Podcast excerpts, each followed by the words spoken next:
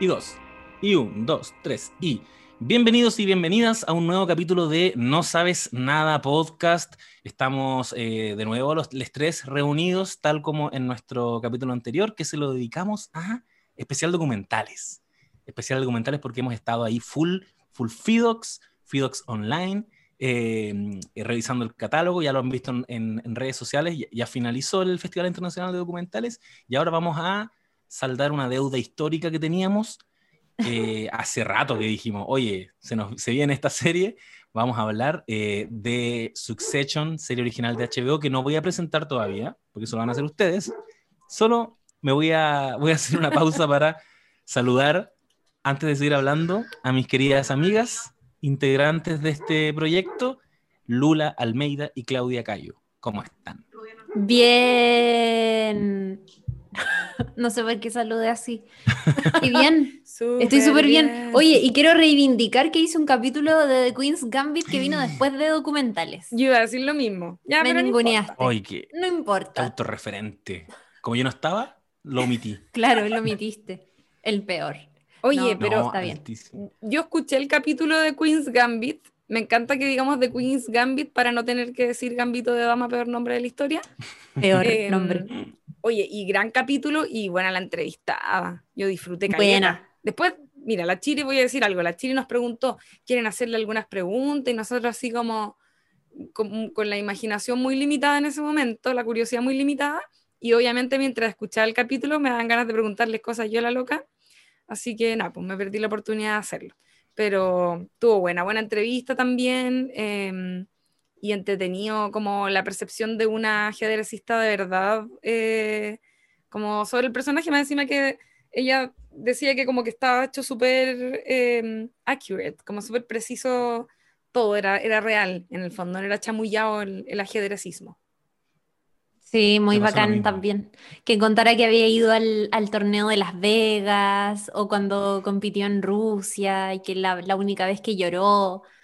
No sé, me, me gustó muchísimo hablar con ella y además que ella es muy simpática y tenemos la misma edad, como que se sintió muy cercana a poder conversar con, con ella, con Damaris. Damaris Abarca.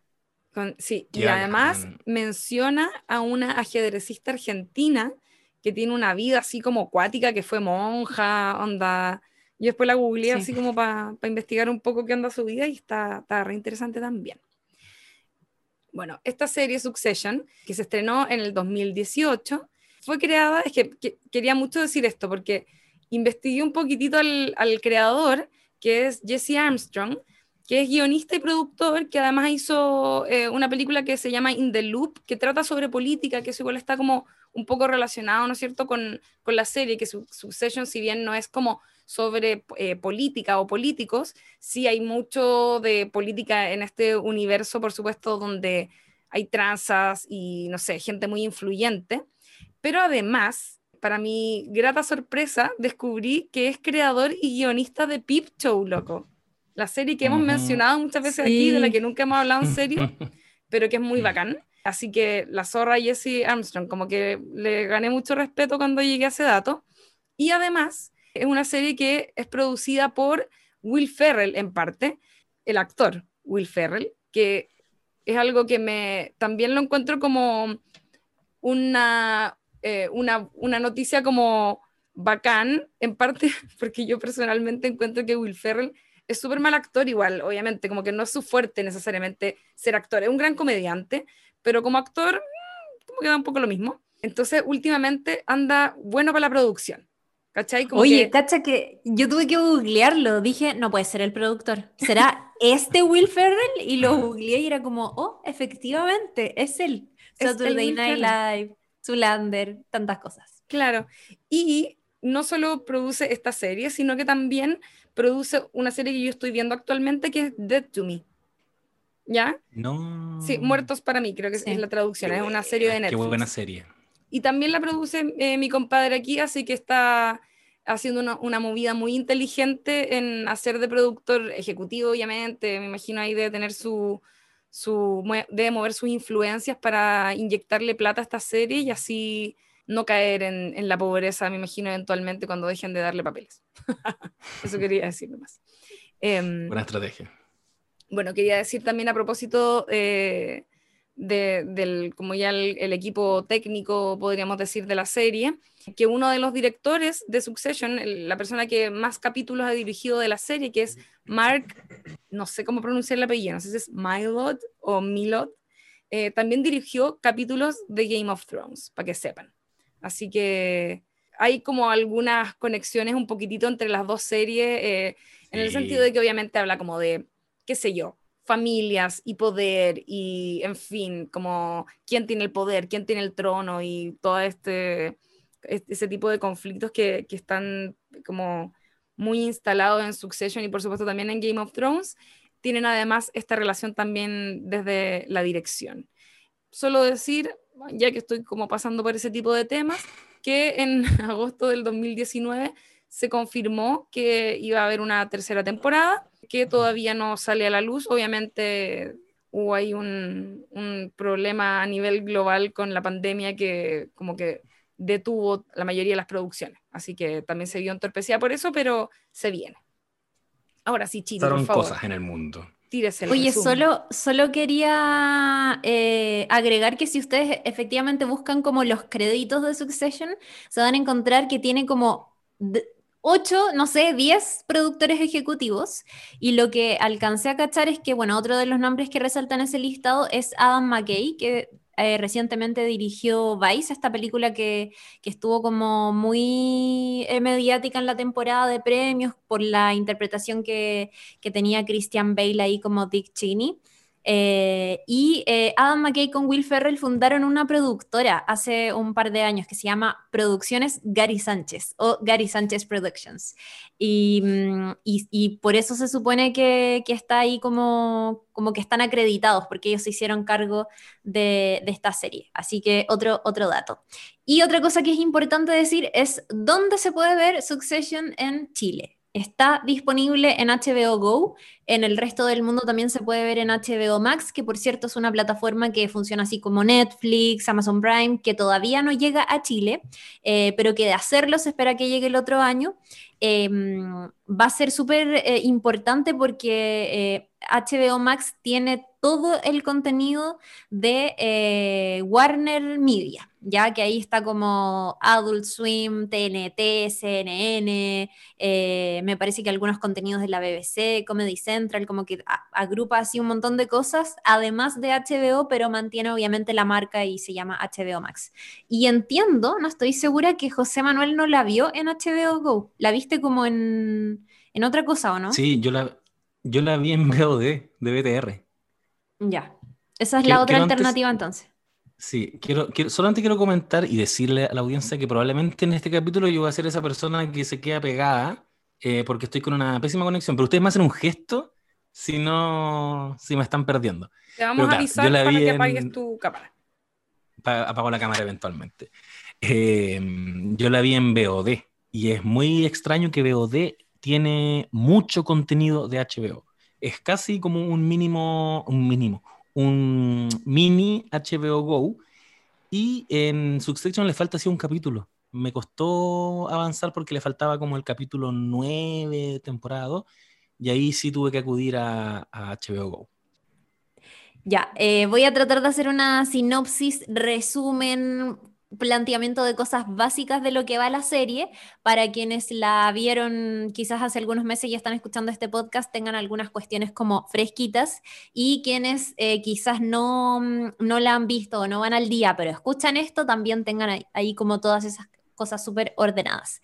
Eh, bueno, esta serie cuenta eh, las, la historia de esta familia Roy, que está liderada por, por un patriarca, por un viejo mañoso, que es Logan Roy, que eh, junto a sus cuatro hijos tienen eh, el control de uno de los mayores conglomerados de medios de comunicación y entretenimiento en el mundo. La serie ocurre en Estados Unidos y en, en Nueva York más concretamente, y nos va contando eh, la vida de estos personajes mientras se decide al interior de la familia quién va a ser el sucesor de este viejo patriarca Logan Roy, eh, que obviamente, como les decía yo, es un viejo mañoso, le gusta mucho lo que ha construido, está orgulloso de lo que tiene, eh, y no lo dice mucho, pero ama el poder y le aterra de alguna manera desprenderse de eso. Eh, ¿Qué pasa? Que llega un punto en que la gente, los medios de comunicación, los mismos accionistas de sus empresas, eh, lo van viendo más vejete y empiezan inevitablemente a preguntarse quién de sus hijos va a tomar la posta. Y aquí entramos en la descripción de los cuatro hijos. El que tiene como más posibilidades o el que se muestra desde el comienzo en esta serie em, como, como, el mejor candidato para eh, tomar la posta una vez que él se retire es Kendall Roy, que está interpretado por eh, Jeremy Strong, que de hecho este año estuvo nominado y ganó un Emmy a Mejor Actor Principal en una serie de drama. Eh, está también Siobhan o Shiv, que le vamos a decir ahora en adelante, eh, que es la única mujer, la única hija mujer que tiene Logan Roy. Em, es la más matea de los cuatro, es también la más liberal, podríamos decir. No le gustan mucho los negocios, nunca ha estado muy cerca de los negocios como el resto de eh, sus hermanos y está un poco resignada a que no le van a dar la sucesión solamente por el hecho de ser mujer. Es algo que no se dice, pero que se subentiende eh, y que ella lo tiene muy claro, entonces como que no, no, se pelea o no tiene el mismo tipo de discusiones que tienen sus hermanos entre sí. Está también Roman Roy, que es el personaje que interpreta Kieran Culkin, a quien de seguro han visto en muchos GIFs, eh, porque se ha hecho ahí como, como que ha creado un, fanatismo muy fuerte y está como mm, eh, Roman Roy fuera de contexto y en fin, un montón de cosas. Eh, y que podríamos decir, lo voy a decir como en buen chileno, es como el pendejo zorrón asqueroso y muy cancelable. Eh, como sé que hay gente que nos escucha de Argentina o de, eh, ¿de dónde más nos han escrito? Bueno, de México, de Perú, de Colombia. Zorrón es como, ¿cómo describirían un zorrón? Hijo. Un cheto. Un cheto, un cheto. En Argentina es un cheto, en México. Un hijito de papá. Un mi rey en México. un, ¿De verdad les dicen así? Es que era lo... Los mis reyes son la Lula lo puede explicar mejor, yo creo. tiene que ver con Luis Miguel. Sí, no, lo, ah, aprendimos en el capítulo de Luis Miguel. Pero es real. Yo, yo hablé alguna vez con, con, una mexicana que me decía que eran los mis reyes y también los fresas, le dicen. Ah, los fresas, sí, verdad. Como pelo lice. Ya, bueno, ese es Roman Roy. Y además tenemos un cuarto personaje, un cuarto hijo, que es Connor Roy, que es como una especie de oveja negra. Yo por alguna razón lo asociaba, para los que están acá en Chile, ustedes saben, la familia Piñera es muy importante. Para los que nos escuchan de hasta afuera también les cuento. Familia Piñera es la familia del presidente, del actual presidente de Chile. Eh, que tiene, son varios hermanos y hay uno de ellos que es el negro Piñera, que es como, o sea, le dicen negro Piñera, esa es como su identidad pública y es un poquitito lo que representaría Conor Roy en este, mm, en este mundo de Succession. Es como la oveja negra, es como el inútil, el que parece que no está ni ahí con el poder que no, no, no, le interesa tener un puesto en el medio de comunicación porque solo quiere la plata para tener y mantener su vida eh, súper lujosa que tiene. También tenemos un personaje que es importante, que es Greg, que es el primo, él es sobrino de Logan Roy, de este patriarca, y que después de mucho tiempo se vuelve a acercar a la familia porque necesita pega, en fin, está ahí como tratando de, conectar con este otro lado de la familia.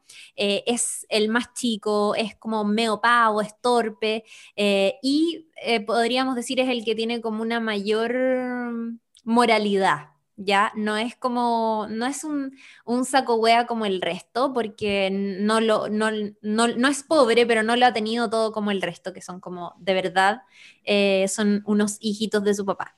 Em, así que eso, esos son como los personajes principales. También está eh, Marcia, que Marcia, Marcia, no sé cómo quieran decirle, que es la esposa de Logan Roy y que es la, en el fondo, no es la madre de sus hijos, pero es como su esposa. Eh, que es extranjera, no sé, no me acuerdo si alguna vez se dice de qué país es ella. Ella habla francés. Sí. Pero la, mm, pero la actriz es palestina. Sí, eso caché también que era Palestina, pero no me acuerdo si en la serie se dice como de qué país es. Eh, y ella es mucho más joven que Logan Roy y es, un, es, como, es como su confidente, ¿ya? Ella no tiene participación en sus negocios ni nada, pero anda con él para todas partes, es como su, su persona de confianza. Eh, también sería interesante quizás decir que, bueno, la serie parte de hecho cuando, cuando está toda esta tensión de eh, se va a anunciar quién va a ser el sucesor y todo pinta que va a ser Kendall, pero eh, pasan un montón de, cuestiones, entre ellas que Logan Roy decide eh, no nombrarlo como su sucesor y todos quedamos así como, oh por Dios, ¿qué está pasando? Gran desilusión en Kendall y además le pasa que tiene como una CB, tiene, algo le pasa a este patriarca que queda así súper grave, internado en el hospital, qué sé yo, y toda la familia ni siquiera piensa tanto en que su papá está bien, sino que es como diablos. Ahora que no está la cabeza, ¿quién va a dirigir esto? Eh, hay otros personajes que son ahí como satélite que yo, mejor vayamos comentándolo a medida que vamos hablando de, otras cosas. Ah, sí, Tom, es muy uno, importante. Tom es uno de esos personajes. Y Jerry. O sea, pero es, es, es eh, yo diría que es un poquito menos que satélite, como que igual es, es como el... Es como un añadido a la familia porque es el esposo o se transforma eventualmente en el esposo de Shiv. Eh, y también tiene intereses, también tiene intereses como dentro de las empresas y todo eso, que me da mucha risa todo esto. El, el actor es como un Forrest Gump, es muy raro igual. Eh, de hecho, aprovechando que estáis mencionando los personajes, yo hice como toda una búsqueda para cachar eh, si conocía o de dónde los conocía antes, ¿cacháis? Como a los actores. Em, ah, bueno, él es como él es súper conocido. Él es conocido, es el protagonista de, de, Muerte en un funeral, Death at a Funeral, que es como una película originalmente inglesa que después los gringos la rehicieron, que no, no he visto la, la, gringa de ser mala, me imagino. Eh, pero la original es bastante buena y actúa ahí con Peter Dinklage, con, con ¿cómo se llama? Con ¿Mm? el querido. Con Tyrion. Lannister. Con Tyrion, eso, no me acuerdo el nombre. Em, así que, porque el, actor es inglés, entonces debe mm. ser medio famoso, me imagino, en Inglaterra. Protagonizó esa película y además ha tenido papeles importantes como en estas eh, películas inspiradas, así como en novelas de Jane Austen o de la hermana Bronte, como ese tipo de personajes que me da mucha risa también pensarlo como un señorito inglés. Em, pero insisto, su, su, pinta de Forrest Gump lo es todo. Me da mucha risa. Por otro lado, Logan Roy, el viejo, yo no sé si vieron Adaptation, no sé si hemos hablado de esa película alguna vez acá, que es, es una, una película de, de, Charlie Kaufman, que es como un gran eh, guionista gringo, que, no sé, el guionista de quiere ser yo Malkovich, de El eterno resplandor de Una mente, sin, recuerdos. recuerdos. I'm thinking of leaving you, ahora hace poquito. Sí, no la he visto, así que no me digan nada. Pero yo lo amo. Es, es, como el mejor guionista de la vida y tiene esta peliculaza que se llama Adaptation, donde además el protagonista, que es Nicolas Cage, es, es guionista. ¿Cachai? Es el mismo en realidad. Es como un, un Charlie Kaufman. Entonces, me da risa porque en la película aparece para las personas que cachan de guion, aparece Robert McKee haciendo sus seminarios famosos, a los que yo he asistido, y el viejo Logan Roy es el que hace de Robert McKee. Igual lo encontré interesante. Buen dato. Buen dato, ¿no? Que además me dio risa. Es que en la película es muy divertido todo lo que hace este como falso Robert McKee, ¿cachai? Eh, en fin. Por otro lado, Connor, el actor, yo me imagino que a todos se nos hacía conocido más o menos de cara, porque él era, una, era como un personaje secundario muy común durante los noventas. Ya salió en Speed, ¿se acuerdan de Máxima Velocidad? Máxima Velocidad. Mm. Con Keanu Reeves y Sandra Bullock, muy noventero. Eh, salían Twister, Tornado, ¿verdad? Que también fue como uno de esos hits, así como películas de acción de los 90. Mm. Eh, y además tenía un papel en Mad About You, que no sé si tuviste Mad About You, Clau. Sí, Sí, sí, sí, sí, Tienes mucha cara de haber visto Mad About You. Eh, sí. Y, y, tenía, perdón, y tenía un papel importante además también en Spin City, que era una sitcom de los 90 eh, que duró caleta de años, que inicialmente la protagonizaba Michael J. Fox, que después le dio como eh, Parkinson y cagó y se tuvo que ir y la siguió protagonizando Charlie Chin, eventualmente. Iba a decir Bueno, algo. dato. Iba a decir algo y te interrumpí, Chiri. No, que, que sí, que hay caras que se hacen súper conocidas.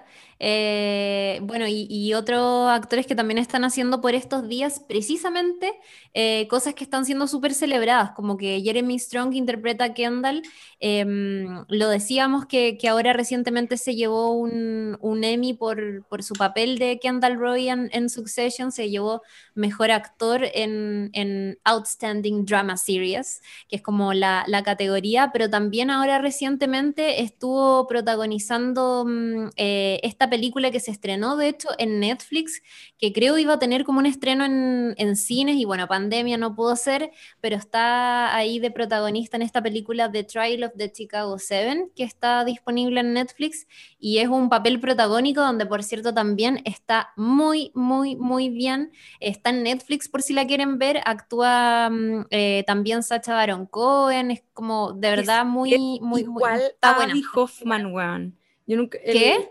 El personaje que interpreta Sacha Baron Cohen es igual a él en la vida real, como que no lo había, no había hecho el link, no cachaba que salía Sacha Baron Cohen en la película porque no la he visto, pero cacho como algunos de los locos que estuvieron, está basado en un hecho real, como, Sí, en fin, y Sí. se parece caleta al weón que interpreta, me da mucha risa. Y creo que Sí. había alguien más, no sé quién, porque lo busqué a la rápida y no guardé el dato, pero hay alguien más de Succession que también actúa en esa película. Como que, en fin, la películas que salen con estrellas que se están haciendo, me imagino, como más conocidas ahora. Yo, yo al Kendall Roy, al actor, al Jeremy Strong, no lo cachaba de antes, pero caché que salía en Masters of Sex, interpretando a algún personaje, imagino, importante, eh, que esta serie que está en, creo que está disponible en Amazon Prime Video, eh, sobre Masters y Johnson, que eran esta pareja como que investigaban sobre sexo en, en el pasado, en la década de los, no sé qué época, como 50, 60, por ahí. Eh, que es como el, el único papel más o menos importante que le pillé de antes, pero yo no lo cachaba nada. Y me gusta ahora. Me encuentro que es, Es seco, muy bueno. Él es Sí, muy es seco. es muy bueno. Tampoco lo ubicaba. La que tampoco caché que saliera nada muy importante era la Shiv, pero sí sale en un capítulo de, de Black Mirror, fíjate. Y, y además, dato X, a mí estas weas me, me hacen gracia, pero nació el 87. Es brígido. Yo me la Es imaginaba joven. vieja, weón. Igual. Sí. ¿no? también. Como que, Tiene, tiene vibras de, de tener unos. Le he hecho unos 5 añitos más. y, Porque y además, 87 tiene 32. claro, y es más, es más joven en el fondo que Kieran, Kieran Culkin, que para mí era como... Yo me lo imaginaba a él el más joven, ¿cachai? Sí, igual. Kieran. Culkin, famoso por ser el hermano de Macaulay Culkin, que además me- yo pensaba el otro día así cuando estaba haciendo como buscando qué onda este huevón, pensaba lo difícil que era durante los años 90 decir Macaulay Culkin. Como que yo creo que hay generaciones que nunca pudieron decir ese nombre en voz alta. Kieran es más fácil. Macaulay Sí. estaba peludo. Macaulay que la Macaulay Culkin. Sí, yo, yo le haber dicho como Macaulay. Yo creo que en la adultez. Yo Macaulay. Macaulay. Macaulay. Macaulay, Macaulay, Macaulay. No, pero Macaulay. no Macaulay. No, Macaulay. El Macaulay. El Macaulay Macaulay. Culkin. Macaulay. El Michael, el Michael Culkin. Ya cuando te cambian totalmente el nombre. claro. El de mi pobre angelito. Claro. Ah, no, el de mi pobre angelito. El niño o, de mi pobre angelito. o cuando uno ni siquiera dice el niño de, sino que uno dice, oye, mi pobre angelito. está Sí. como- Actúa mi pobre angelito. Actúa Harry Potter. Oye, vi una película de Harry Potter y yo, bueno, el prisionero de Azkaban, no una donde, como- Qué real no esa una weá. donde se enamora de una niña, como en Canadá. Sí. como- Vi una Ah, película donde entonces- la protagoniza Tyrion. Lannister. Claro. Es que marcados para siempre con su, con su Oh. papel más importante, po. Es impactante esa weá, después les caga la vida. Macaulay Culkin igual, como que, ¿qué fue de él después? Como que, no sé, ¿cachai? Ay, pobre Sí, persona. Oye, Eso no eh, solo dime. O sea, ¿Yo? di- dilo. Yo Sí, iba a decir que no, que eso no pasa así con la, obviamente, porque con las series animadas. po. Oye, actúa Boyack Horseman. Claro. ¿Qué? Caballo. Claro. Está, Ay. está Secretariat, nada que ver la wea, está Secretariat de Real, está Claro. en, en Disney, en Disney Plus. Ahí Ah, te- Sí, sí se hizo, sí existía Secretariat. La historia del caballo la que historia Bojack de Horseman- Secretariat, claro. Sí, pues. Es la historia de un caballo. Eso está en Disney Plus, si quieren seguir profundizando en su Pero es conocimiento. como de la vida real, no entiendo. Sí, Es como, sí, po, es como una historia que ya existía, es como hacer la historia de, no sé, ponte tú Spirit, ¿cachai? Que es Claro. como, ya, Spirit se, suponte que se haya hecho en versión monitos y que exista también en novela y en No sé qué es eh, Spirit. live action. Ah, una película. Pero así un como caballo. que hicieron una película del perro matapaco. Claro, Sí, o sea, es más como que, a ver, como que Boyac, como que para la- el universo de Boyac, Secretariat era famoso, pero en nuestro universo es un caballo simplemente, ¿cachai? Es como un caballo de la ficción, como decir Atreyu o decir, sea un perro famoso, ¿cachai? Wishbone, Pero, Pero la película, ¿de quién se trata? de- del De un caballo. de un caballo. Secretariat. Pero del caballo que, de, que, se- que- del caballo que se hizo este debate. famoso por, por Bojack Horseman o por o es como la película de Lassie. No, Es- es, un caballo real que existió. Ah, ya, ya, ya. En, en Esa- no- Gran Bretaña, no sé, en Estados Unidos será. Esta, no es la, esta es la figura. Es como que Mr. Peanut Butter hubiera interpretado a Lassie dentro de Boyack Horseman. O Entiendo. Oye, Baja me- me ga- Chico, me gané- Baja Chico, claro. ¿cachai? Eso, Me gané eso. el papel de Hachico. Eso, ¿cachai? Ahí es el- está. Ya, ok. Ahora me quedó claro. Disney Plus. Ahí la dejo. Y nosotros, no, es un caballo. Eh, no, Lula, es un caballo. No, no anda en dos patas, anda en cuatro. No, ya. Eso es bullying. Eh, bueno, Ya. retomando. Ah, yo, yo, yo iba a decir em, que quizás sería bueno mencionar como a modo de copucha, porque el mismo eh, Jesse Armstrong ha dicho que no está inspirada en la familia tanto. Eh, lo cierto es que se ha hablado muchísimo de en quién se inspiró eh, la, la producción ejecutiva, los creadores, para desarrollar esta historia y armar todos los las em, eh, las mini historias que vemos entre los episodios, en fin, cosas que, vemos que pasan con sus personajes. Y hay una familia muy importante que a menudo se menciona como la, la que habría inspirado la historia original, que es la familia Murdoch, eh, en quien supuestamente se, se inspiró. Ellos son eh, dueños de, al igual que la familia Roy, del imperio de News Corp, que entre otras cosas incluye, digo, por ejemplo, Fox News, que es este canal em, que a menudo se señala como, mm, eh, entre todo el en, todo el panorama estadounidense como un canal de noticias que es muy de derecha, que siempre ha estado apoyando a Donald Trump, ahora bueno, recientemente no tanto, pero eh, siempre se le, se le señala como de ese lado del juego. Eh, y también tienen otras entidades que son súper influyentes en el mundo también de las noticias y los medios de comunicaciones en Europa y en Australia.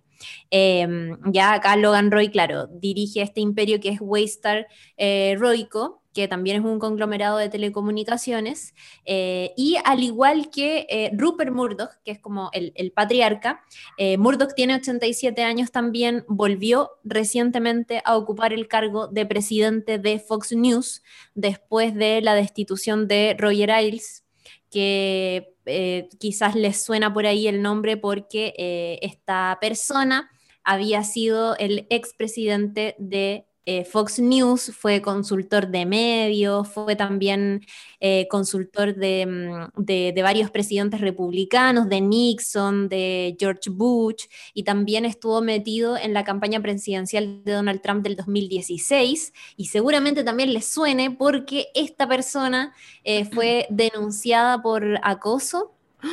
Eh, por, por, por, algunas eh, ex presentadoras de Fox News, entre ellas Gretchen Carlson eh, y muchas otras que después se, se, sumaron, cuya historia terminó en la película Bombshell, que también estuvo hace algunos años ahí como muy, muy en la palestra y que destacaron caleta el maquillaje, en fin, sale Margot Robbie, Nicole Kidman, en fin. Bueno, esta persona, Roger Ailes, murió en 2017.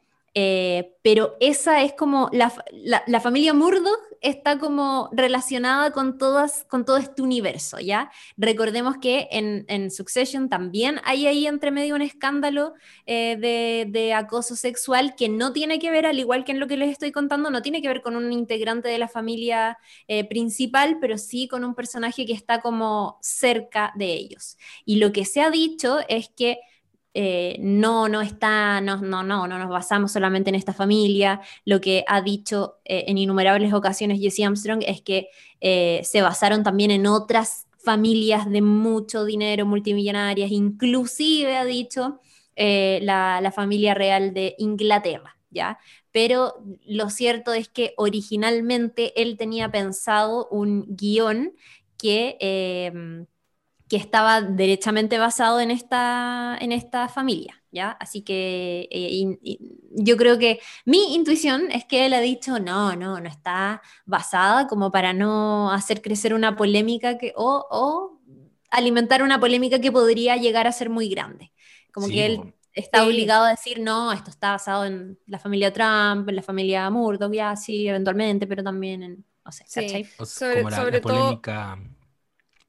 Ah, perdón, por favor. Iba a decir que sobre todo porque este loco, el creador, eh, no es gringo originalmente, ¿cachai? Pero eventualmente sí, lo, sí está logrando éxito en Estados Unidos y esta familia, eh, si bien el loco es, porque la, historia es muy parecida, ¿no es cierto? De la de Logan con la del viejo Murdoch, que, que también es como una persona que llegó de otro país a hacer su fortuna a Estados Unidos, ¿cachai? El Murdoch es de Australia.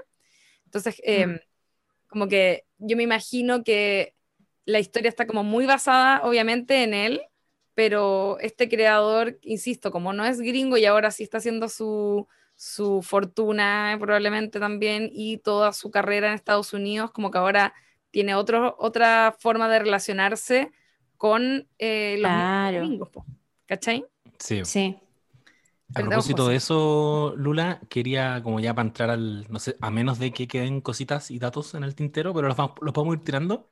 pero, pero, igual quería detenerme en, que sea el creador de Pip Show. Estuve viendo, yo creo que alcancé a ver una temporada y, y, la primera relación, la primera asociación que yo hago es que hay una vocación de eh, retratar personajes decadentes como indeseables con los que es muy difícil empatizar, la, gran diferencia es que en Pip Show es derechamente comedia. Que tiene este recurso que, te mantiene todo el tiempo en permanente incomodidad desde el, el, dispositivo de que está todo grabado desde el punto de vista de los personajes. La cámara, de, eh, lo que tú ves como espectador son los, es lo que ven los personajes directamente y eso hace muy, como muy frenético el montaje y puede que sea hasta por ahí incluso eh, difícil de seguir. Y en Succession ya derechamente dejando algo de comedia, porque yo entiendo que, que, la han catalogado incluso como una especie de drama, comedia. A mí me cuesta verle la comedia, pero, pero sé que la tiene. Hay habilidad al menos de, para crear situaciones muy chistosas, pero sí o sí está esta animadversión que te producen los personajes, que para mí fue un temazo. Fue la razón por la que me costó mucho, mucho entrar.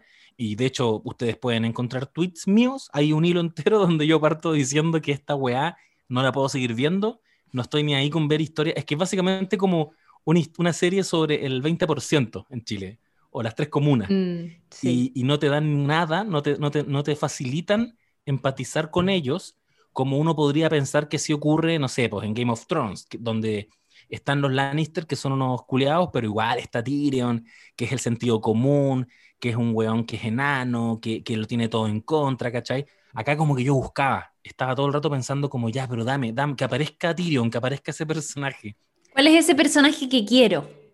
Claro, ¿dónde, empatizo? ¿Por qué me interesa? Y cuando uno me empezaba a interesar, ponte tu marcha. Yo decía, eh, o Marcia, yo decía como, ya, ella, ella no la cacho, de repente ella va a ser buena y también es una vieja culia. Y, y a lo largo de los capítulos eh, llega ahí un momento en que yo ya derechamente no sé si, lo, si llegué a empatizar, pero sí encontré la vereda donde, donde me tenía que ubicar, ¿cachai? Para, para poder ver esta serie. Eh, yo he cachado que hay gente que dice que, con Rome que empatizáis eventualmente. Conozco personas que les pasó con Chiv. yo seguramente estoy con Kendall todo el rato. Yo ahora como que estuve revisándola un poco y, siento al menos que es muy el arco de, Kendall, que fue algo que no lo vi al comienzo. Mm. No, no, no, distinguí eso. Pero ahora ¿Tú decís que es como, ah, ok, nos están contando en verdad la historia de él? Eh, yo creo que sí, que al final lo que te están contando, y eso se hace más evidente en el capítulo 1, de, de, bueno, es la historia de, de, de, una, de hijos que tienen, un, que tienen trancas tremendas y profundas con su papá. Es, es, una historia de, es la historia de una relación muy tóxica entre padre e hijos. Un padre que ejerce una energía brutal sobre los hijos que los tiene como medios esclavizados emocionalmente. Y mm. dentro de esos hijos, yo siento que, que Kendall se convierte en ese weón que emprende acciones como que al menos, mira, al menos con todo lo hijito de papá que puede ser, va y lo confronta. Y eso para mí al menos como espectador se vuelve muy interesante. Yo igual siento que... Ah, perdón. No, no, dale, dale y después... No, no, quiero decir, aunque igual al final te vas dando cuenta de que todos los personajes tienen una, una arista de la que igual quiero que tiren, ¿cachai? Rom tiene unas weas en el pasado muy turbias, como que lo metían en una jaula, como que te han esbozado cosas muy bizarras de, cómo fue su infancia, y todos igual tienen una cosita y te la dejan ahí. Es como que, mira, vamos a deslizar esto, no mm. vamos a profundizar todavía. Yo, Quiero saber de todos al final. Yo iba a decir que creo que, o sea, desde el comienzo igual te posicionan en la cabeza de Kendall, como que él como el, que supuestamente iba a ser el sucesor y que finalmente no lo es. Hay como una pequeña, eh, incluso como entre comillas, traición quizás de parte del papá de haberlo eh, como preparado para ser su sucesor y que finalmente eso se pusiera en duda, ¿cachai? Y a la vez mm. Eh, es al que más humillan constantemente, es el que además está todo el rato tratando de ganarse la aprobación de su padre a niveles como muy altos, como que él de verdad su vida entera está hecha en función de complacer a su papá, a diferencia de los otros hermanos, ¿cachai?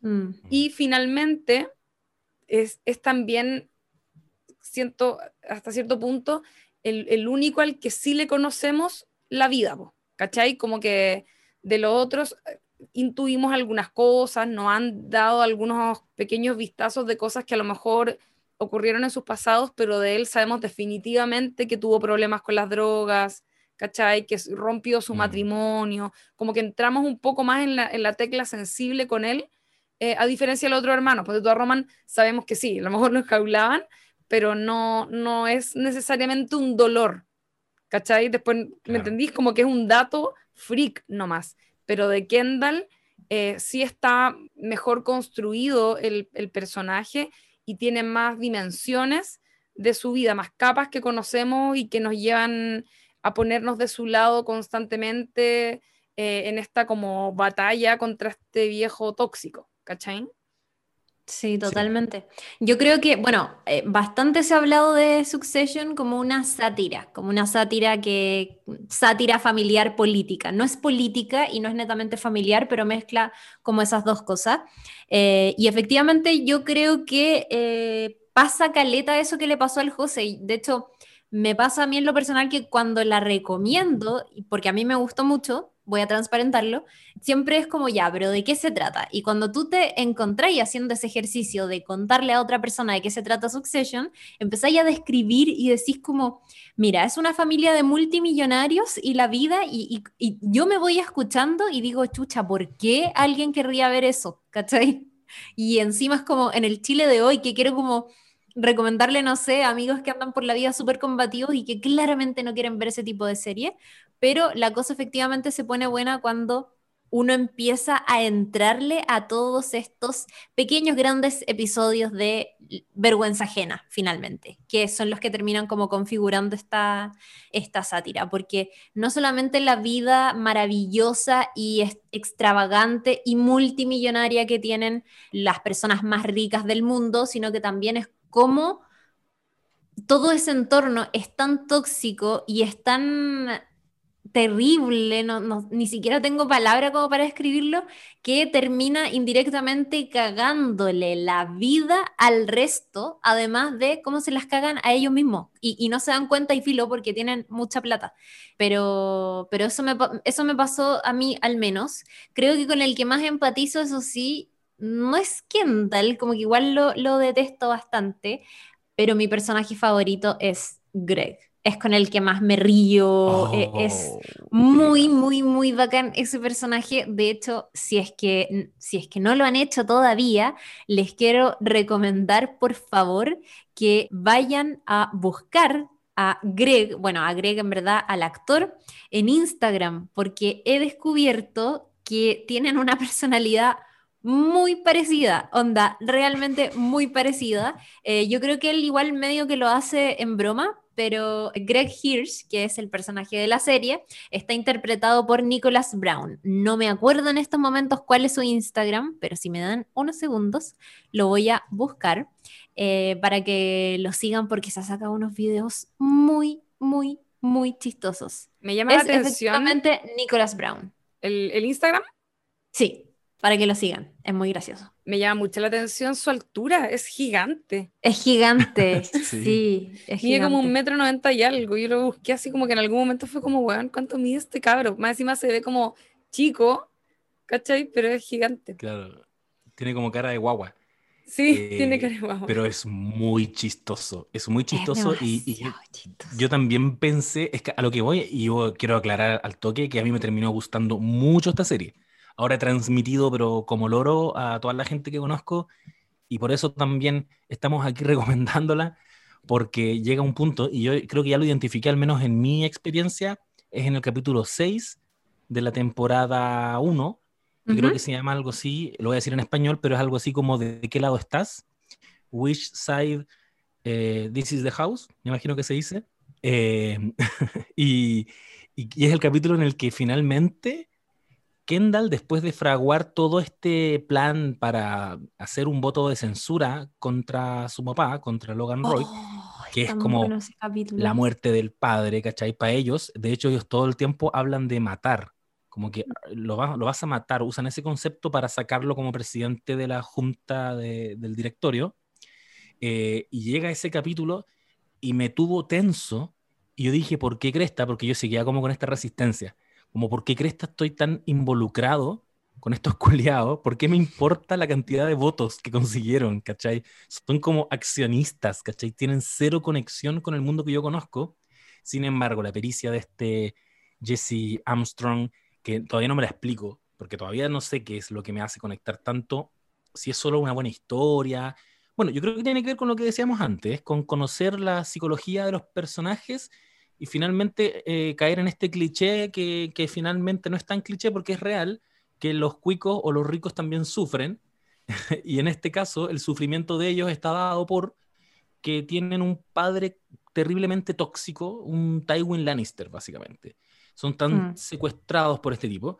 Eh, y, claro, lo que decía la Lula, tratar de ganarse, una, una, una, dualidad muy rara entre odiarlo, pero tratar de ganárselo. Bueno, Kendall, que es un weón que siempre se lo ha tratado de, de ganar, y que ahora ya se dio cuenta de que no daban un peso por él, decide hacer esta maniobra y sacarlo de la directiva, pero no llega a tiempo porque antes hay un voto que se le cayó, eh, así que decide cruzar hasta creo que New Jersey y, en helicóptero, pero justo ese día había, había un aviso de bomba, así que Seguridad Nacional había cortado todas las cuadras, Así que no iba a poder llegar tan fácil y se baja del auto y termina corriendo y, en el clímax donde este weón, después de, haberlo visto durante cinco capítulos, juntando voto a voto de la mesa del, directorio, puta, en el clímax donde tú esperáis que el weón gane, va el weón corriendo por la calle hablando por teléfono, diciendo, escucha, espérenme, eh, no, estoy, estoy en camino, pero yo estoy con la mano en alto. Toda esa escena es tan tensa, tan vertiginosa, eso es muy Game of Thrones es como un, momento de solo diálogo se puede, puede haber tanta acción, ¿cachai? Como, como que lo hemos dicho acá igual, porque Game of Thrones, la gracia es que mm, yo no quería ver batallas necesariamente, porque yo quería ver a Tyrion discutiendo con Cersei. Acá me pasa la misma weá.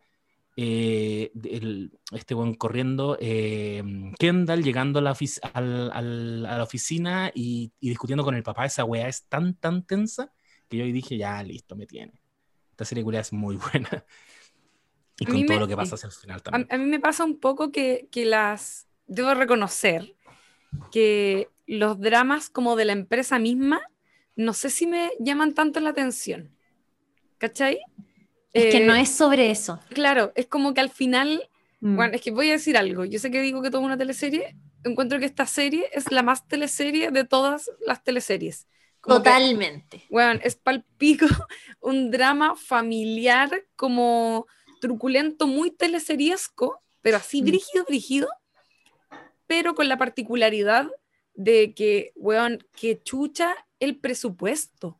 Yo no sé qué hacen, porque ya está bien, HBO tiene plata, pero loco, viaje en helicóptero al por mayor, hay un capítulo que se van a este como crucero, no, no crucero, perdón, es como un yate, fan del Sí. de ellos, eh, de gente Sí. cuica en el fondo, como tomando sol en, en la cubierta de un yate, ¿cachai? Y llega un weón en helicóptero al yate y es como, yo pensaba así como, esta weá debe ser carísima, ¿cachai? Impactante. Y de verdad que se nota mucho presupuesto, aun cuando la- la- las tramas son como, no sé si han fijado, pero yo acá estaba viéndolo con, con, con mi pareja eh, y como que nos reíamos así como ya.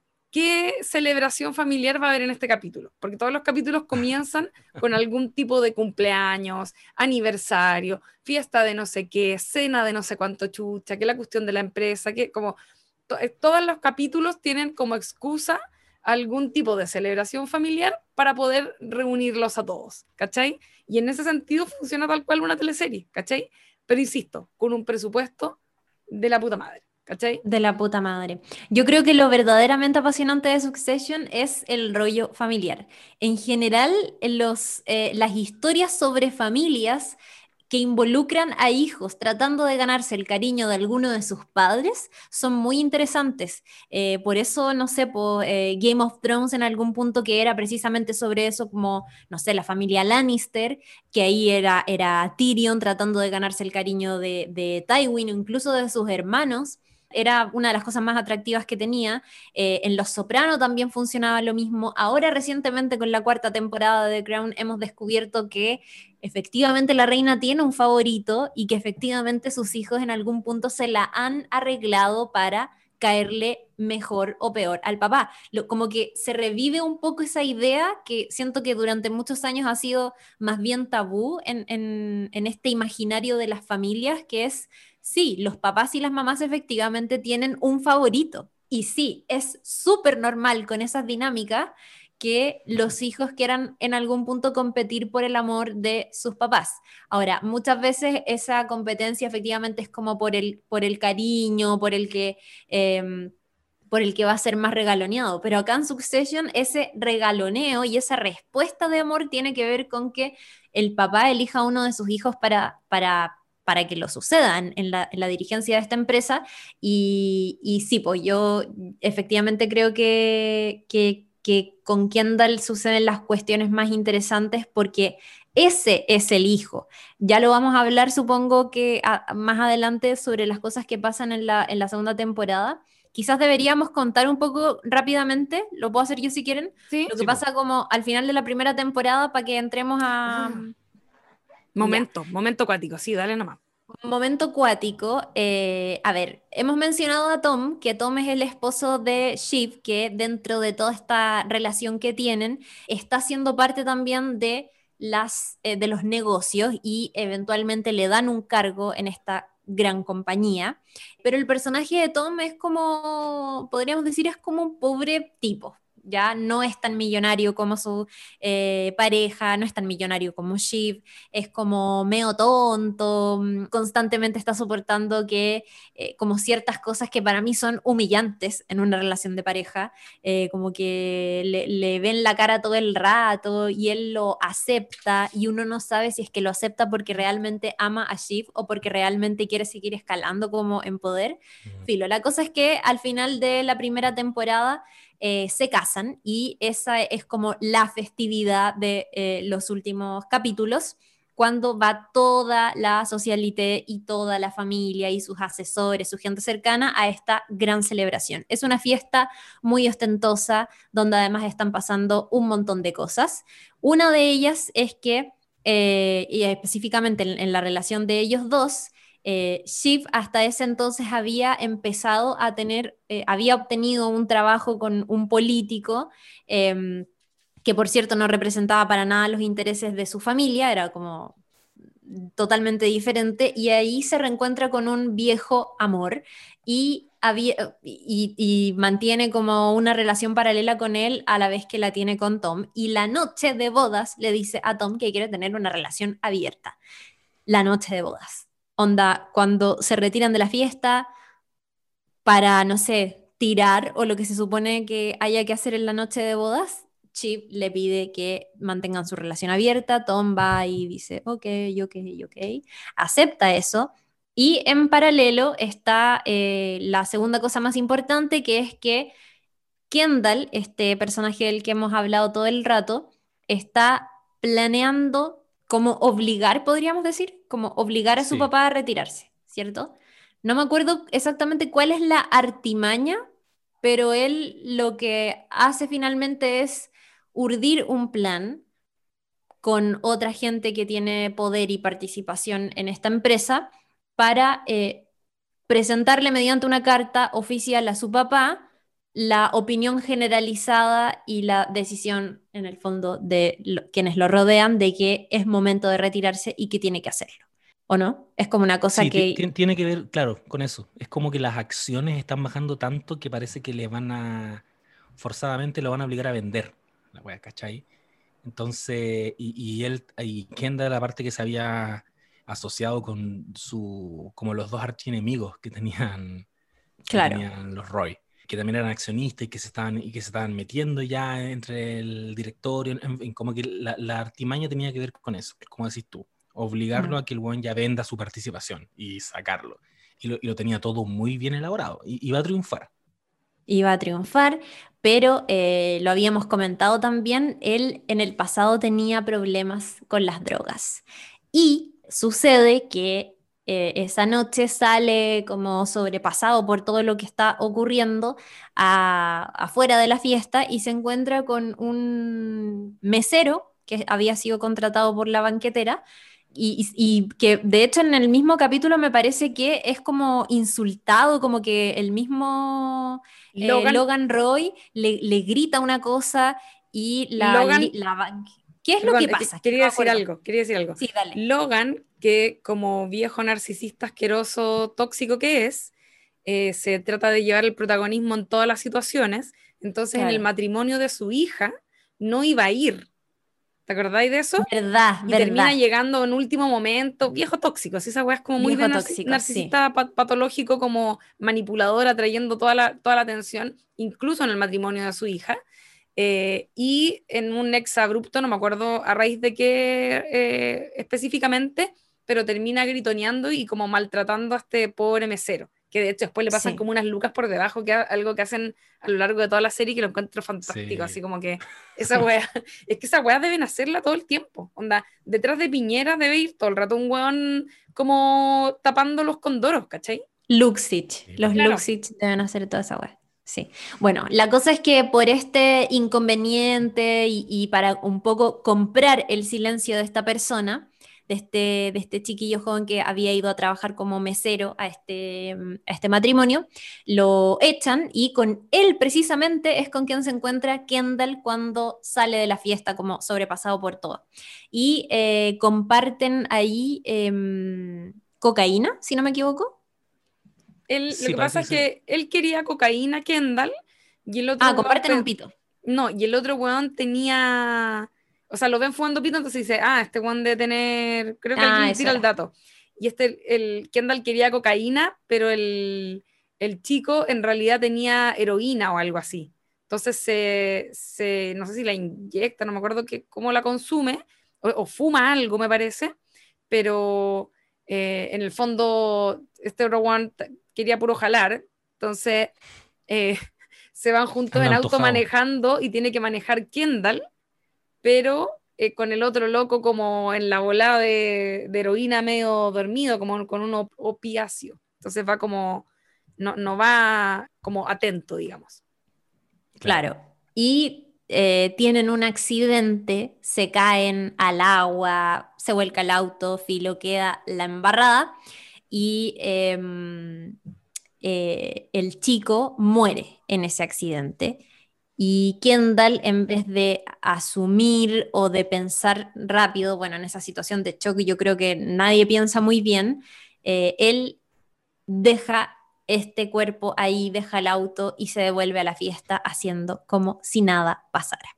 Eventualmente, ¿qué sucede? Que su padre, viejo, maldito y viejo zorro, descubre todo eso, entre otras cosas porque se le cae la tarjeta con su nombre en el sitio del suceso y alguien lo encuentra y lo van uniendo ahí piezas y el papá se da cuenta de esto y decide utilizar ese hecho para chantajearlo indirectamente y hacer lo que él se, o sea, frene este plan de, de, sacarlo de la compañía a cambio de que él no lo acuse con la policía, porque la verdad es que si el papá habla y se descubre todo esto, Kendall se va preso. Eh, y ese juego que, se da ahí, que también, al final, esa es la, eh, eso es también lo interesante, que ese, ese chantaje y todas estas cosas, estas traiciones, se enfrentan, pero no necesariamente se enfrentan con gritos. El viejo es tan tóxico que nunca lo chantajea abiertamente. Siempre tapa todo como con un velo de cariño, con un velo de yo hijo soy el único que te entiende, vamos a hacer esto, esto es lo correcto tú no me echas a mí, yo te voy a proteger. Lo estás haciendo muy bien, sigue adelante. Y es como todo muy tóxico. Em, es impactante ese viejo. Es que es como, insisto en lo que decía antes, como de narcisista clásico, como esa weá de querer ser siempre el centro de atención, pero es maltratador, humilla con mucha facilidad a sus hijos o a cualquiera y sin arrepentimiento, sin ni un ápice de arrepentimiento no sabe pedir perdón, solo manipula, ¿cachai? Y lo peor de todo es que le resulta. Por eso es tan heavy la influencia que tiene sobre Kendall, porque él es como, es el típico hijo que quiere ganarse el respeto y el cariño de su padre, onda le termina literalmente inventando una canción, que ya hablaremos de eso, ¿cachai? Y es como que lo odia y lo ama a la vez, pero en el fondo lo odia porque sabe que el viejo no lo quiere, ¿cachai? Como que es, una relación así muy... Em, muy clásica de, una persona que, que ha moldeado probablemente su vida entera en función de ganarse la atención de su padre, ¿cachai? Y que, y que no lo logra nunca, como que de eso se trata todo, ¿cachai? Es terrible. Y es un viejo que desde el capítulo 1 tú ves que cuando el, el, Logan Roy decide, porque lo que él decide, como claro, todas las expectativas estaban puestas en que el sucesor iba a ser Kendall, lo que hace él es decirle, ¿sabes no me voy a retirar? Vamos a tomar unos añitos más. ¿Y Kendall caga ahí como, bueno, ¿cuántos años más? no sé, cinco, diez. Y se lo, empieza a cagar la psique, ¿cachai? Y, y, en, esa, en esa escena hay una conversación donde el viejo le dice, ah, porque lo que pasa es que le dice, tú dejaste que Lawrence, este weón de Volture, te humillara. Como que literalmente dejaste que te agachara, o sea, te agachaste y dejaste que este weón te culiara. Así se lo dice. y, y, yo necesito gente con más carácter. Y Kendall le responde, no todo es como una a big dick competition, ¿cachai? Y el viejo le dice, puta, es que a veces sí son competencias de big dick, ¿cachai? Entonces, ese es como una agua que siempre se la machaca. ¿Quién tiene la pechula más larga? Como dijeron una vez ustedes, big dick energy. Eh, todo se resume en eso. Y, y a lo largo de la serie se lo va machacando. Cada vez, bueno, temporada 2 vuelve a ocurrir, pero eh, en este momento al final lo que está haciendo el viejo es decirle que yo tengo el, el bigger dick, ¿cachai? Yo, yo te, doblego cuando, o sea, aquí hay cero cariño, hay cero amor por salvar al hijo. Es, mira cómo me estás necesitando de nuevo. Tú que, quisiste tener esta aventurilla rebelde de sacarme, mira, mira quién está aquí, yo, ¿cachai? Yo te voy a salvar de nuevo. Y lo peor es que es verdad, po. Sí, po. Martín Larraín, básicamente. Sí, po. Ay, weón, es que es terrible ese momento. Igual, o, sea, aparte que esa escena, weón, la escena del choque es una weá para el hoyo, porque es, es de noche. El otro weón está drogado como en heroína, entonces está bueno para nada. El weón choca, no lo puede sacar porque tenía un weón no, no veis nada debajo del agua, es como, eh, yo creo que debe ser la situación como más angustiante en la que eh, me he sentido viendo una serie. ¿Cachai? Como que el momento, eh, como que entiendo a Kendall, no, no tiene mucho que hacer, ¿cachai? No, no hay forma De, de, salvar al weón, es como que obvio que se va a morir ahogado, no tenéis cómo rescatar a ese weón y no te queda otra que irte, ¿qué vaya a hacer? ¿Va a llamar los pacos? Como que tu vida sea la mierda, no sé, es como, es todo terrible, ¿cachai? A mí me encanta que, esto es muy cortito, que, que, hayan dicho que, que, uno lo entiende, porque realmente uno lo entiende, pero yo creo que eso es 100% pericia de un narrador que nos puso en los zapatos de Kendall, porque si tú te abstraes, la realidad es que obviamente tiene que llamar a los pacos, o sea, el no hizo ningún intento por nada, está bien, no lo, no lo quizás no lo iba a salvar, pero el weón decidió hacerse loco, y yo creo que hacerse loco es, es atropellar a alguien e irse, pues, ¿cachai? Pero Claro, pero no tiene cómo llamar a los pacos, pues, si esa es la weá. Pero no, no, iba a llamar a los pacos tampoco, si no, iba a llegar No, no, no, claro, pero me refiero, me refiero que igual es como, no, obvio que eventualmente llegáis al matrimonio y arruináis el matrimonio con tu noticia, pero eso voy, te caíste al agua, como no tenéis cómo llamar, ¿cachai? No tenéis cómo salvar al weón, es solo llegar a un matrimonio con más gente que la mierda, que costó más caro que la chucha, que donde ya hay, tenéis eh, rollo, weas con tu viejo y no sé qué, y es llegar y comunicar donde acabo de chocar y se acaba de morir, como que en el fondo es, un nivel de cagada tan grande que realmente lo que decís tú es como eh, es, la pericia del, guionista ahí que, que, inventó una situación como insalvable, ¿cachai? Hoy, Y tremendamente angustiante, yo esa la encuentro palo yo. Más encima, y aquí ya avanzando a la temporada siguiente, después te enteré que el pendejo sí alcanzó a sacarse el, el cinturón. Terrible, weón. Viste, oh. si lo pudo salvar. Y ahí uno dice, estoy viendo la serie de Martín Larraín y quiero a este weón. Y lo abrazo y le digo, vamos Kendall, que vaya a salir de esto, ¿cachai? Oye, no, pero no lo pudo salvar, pues. Si igual está oscuro, si el loco lo intenta. Se mete para abajo. ¿Cómo, cómo sacáis de una weá de noche? Imposible. El cabro tuvo la mm. posibilidad de salvarse, en el fondo. Como que alcanzó a hacer el gesto, pero no, estaba hasta el hoyo, no tenéis cómo. Mira, que la justicia lo, determine, Yo, ya ahí no me meto.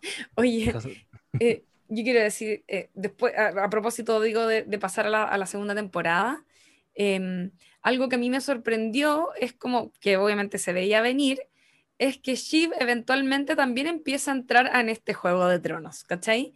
Em, y ahí pasa algo muy curioso que a mí me, me llamó la atención y como ya así, Chiri agarrándome de tu eh, capítulo de, de Queen's Gambit es que te empezáis a dar cuenta que Logan juega ajedrez con sus propios hijos. Eso es lo que hace. Mueve mm. las figuras que son sus hijos para jugar su propio juego y cagárselos entre ellos y hacer ese juego de que entre, se peleen entre ellos y como que se peleen entre ellos y que onda moverlos como piezas en un juego de ajedrez según su conveniencia. Y esa weá es, terrorífica cuando, cuando juega con Shiv, ¿cachai? Cuando la, utiliza ella para empezar como a hacerlos competir entre ellos, te, te, te das cuenta de hecho de por qué Connor, por ejemplo, eh, está tan ausente siempre, independiente de que además el personaje eventualmente, o sea, evidentemente, perdón, no aprendió, que yo creo que ese eh, es otro tema, como que yo siento que... Pero tiene grandes momentos en la segunda temporada, Tiene, tiene, grandes momentos, pero siento que como que se nota igual que por mucha onda que tratan de darle al personaje, como que mm, no prende nomás. Algo ocurre ahí. Le tengo, yo le tengo fichas puestas de repente para adelante. Como personaje me parece fascinante por lo weas que es, ¿cachai? Como que, en el fondo es como la parada de, de hippie, hippie cuico, como, oye, yo traigo la masa madre para que hagas pan, y después te muestran su casa y te das cuenta que viene un rancho gigantesco, es como patrón de un latifundista que se las da de que es un campesino y que quiere ser presidente después. Así como ya adelantándome a otro momento. Y mm. eso, yo creo que si la tercera temporada lo quieren desarrollar, puede ser una hueá maravillosa igual. Es como un Trump. Sí, sabéis que yo no me quedo con la sensación de que le han puesto pocas fichas o poca dedicación, sino con que desde un comienzo lo pensaron así, como que él no, no. Siento que desde el principio no estaba planteado como, como para ser un personaje decidor, sino el que justamente le dé como el cherry on top a la weá, que es la oveja negra, pues weón, es el, de la nota alta, ¿cachai? Mientras está quedando la caga con la compañía, él, eh, puta, necesita financiar la obra de teatro para impulsar la carrera de, de su escort, a la que tiene contratada para ser una esposa. O sea, bueno, me importa un pico quién se lleve el, la sucesión, porfa denme plata para esto. Y como que la loca más encima no tiene talento, es, es, es mala, es como, oh, es, es en serio como la guinda de la torta. Es como... La mantequilla dura en, el, en la cena, cuando la mantequilla estaba muy dura, altísimo momento. Y este buen deja la zorra porque está a cargo como del protocolo en los eventos, po. Eso es lo que pasa, po, ¿no? O eso, ¿en, qué, en dónde es eso? Lo que pasa es que él es muy bueno para la fiesta, ¿ya? Claro. Y como que, ah, oye, es que todo está loser, weón. Y él se hace cargo de organizar todos estos eventos, porque él es el de las fiestas, el de la, de, del socialité, ¿cachai? De ese claro. tipo de cuestiones. Entonces, él organiza estos encuentros que tienen que ser estupendos. Y sí, es muy buena esa parte, weón. Bueno, neurótico porque la mantequilla está muy, muy dura y despide a todos los cocineros y después cuando lo felicitan el buen llega y es como, no, saben que lo hicieron muy bien chicos, Es terrible. Pero bueno, mi momento, quiero reivindicar mi momento favorito de Connor en la última temporada, que es cuando van al funeral de esta persona Moe, que no sé si se acuerdan, que era como nuevamente, nuevamente esto muy parecido a lo que les conté de la, de la familia eh, Murdoch, y, con toda esta historia del, del expresidente de Fox News acosado de, de, acoso sexual al final, que es muy parecido a lo que pasa con este personaje Moe, que era como un ex eh, persona que era parte de Waystar y que muere, entonces alguien tiene que ir en representación al funeral y va entonces Connor con Willa, con su novia, llegan a la ceremonia. Y antes se había se había dicho como en algún momento que esta persona era, claro, todo el mundo le decía Mo, ¿cachai? Mo, Mo, Mo, qué sé yo, no sé qué, y llega Willa al funeral con Connor, se presentan frente a la viuda y Willa tratando de ser muy cortés, le dice, eh, no lo conocí personalmente, pero me dijeron que Mo era un excelente, una excelente persona, qué sé yo. Y la viuda como, ¿qué? No reconoce el nombre, no reconoce el nombre Mo. Entonces Connor le dice, eh, disculpa y la aparta y le dice, es que Moe en verdad no es su nombre, es más bien un apodo. Y ella como, ¿por qué le decían así? El verdadero nombre de esta persona era como Lester, pero le decían Moe, Mo, le decían por Moe Lester, que es como un abusador, ¿cachai?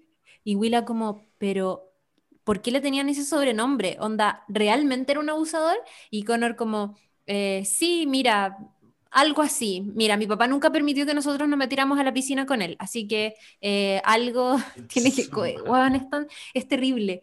Y Willa entra en pánico porque ya anunció la candidatura presidencial, entonces le dice como, oye, si lo que me dijiste es verdad, esto puede hacer peligrar tu candidatura. Si alguna vez se te asocia con él o saben que vinimos al funeral y todo eso, esto te puede jugar en contra. Entonces, y él como, no, onda, ¿qué hago? Tranqui, no sé qué. La cosa es que Willa le adapta como el discurso que va a decir al frente de todos en la despedida. Y el discurso es demasiado bueno. Es como Connor diciendo, eh, bueno, Lester fue un hombre, fue empleado de Waystar por tantos años. Eh, y sí, cuando un hombre muere es triste, todos vamos a morir algún día. En este caso es Lester eh, vivió 70 años, pero ya no, ahora está muerto. Y es como, información dura. Nada información dura. Y es como, la esposa de Lester se llama Juanita y sí, Juanita está sí. triste. Buenas tardes. como, y el funeral de Maradona, público, básicamente. Bueno, y Will en el público como, bien, lo hice súper bien. Onda, terminé el mejor discurso. Es que sabéis oh, que. tan estúpido. Ese, ese personaje, ah. el de Connor, que por ahí, a propósito de lo que contáis tú de la familia Murdoch, es como. Se supone que estaría como inspirado en la hija mayor de ese weón, que efectivamente es como una loca que solo vive de la herencia, o sea, o como de la plata que le da su papá, que es un poco lo que hace Connor, pero lo están llevando a una figura muy parecida a lo que es Trump, ¿cachai? Como a propósito claro. también de la polola esposa, no sé, como es la sí. Melania Trump, que efectivamente es como ya su esposa, pero da un poco la sensación de que, de que comenzó como estas pololas medias... Eh, pagadas. Por, por en, claro, como pagadas, ¿cachai? Entonces Mm. hay, hay una cosa ahí media divertida que probablemente me imagino se irá a ir para allá en la, en la tercera temporada. Igual estaría bueno porque siento que Connor es como al que menos eh, momentos le han dado, si bien tiene buenos momentos, eh, es el que menos, el- como que es el hijo menos, em, eh, menos protagónico de la historia, evidentemente. Como que hasta el Mm. momento no ha tenido tanto, tanto protagonismo. Hemos visto cómo Shiv agarró protagonismo en la segunda temporada, Roman también, ¿cachai? Kendall obviamente tiene una, una como una línea eh, de, de trama como más, más relevante dentro de la historia.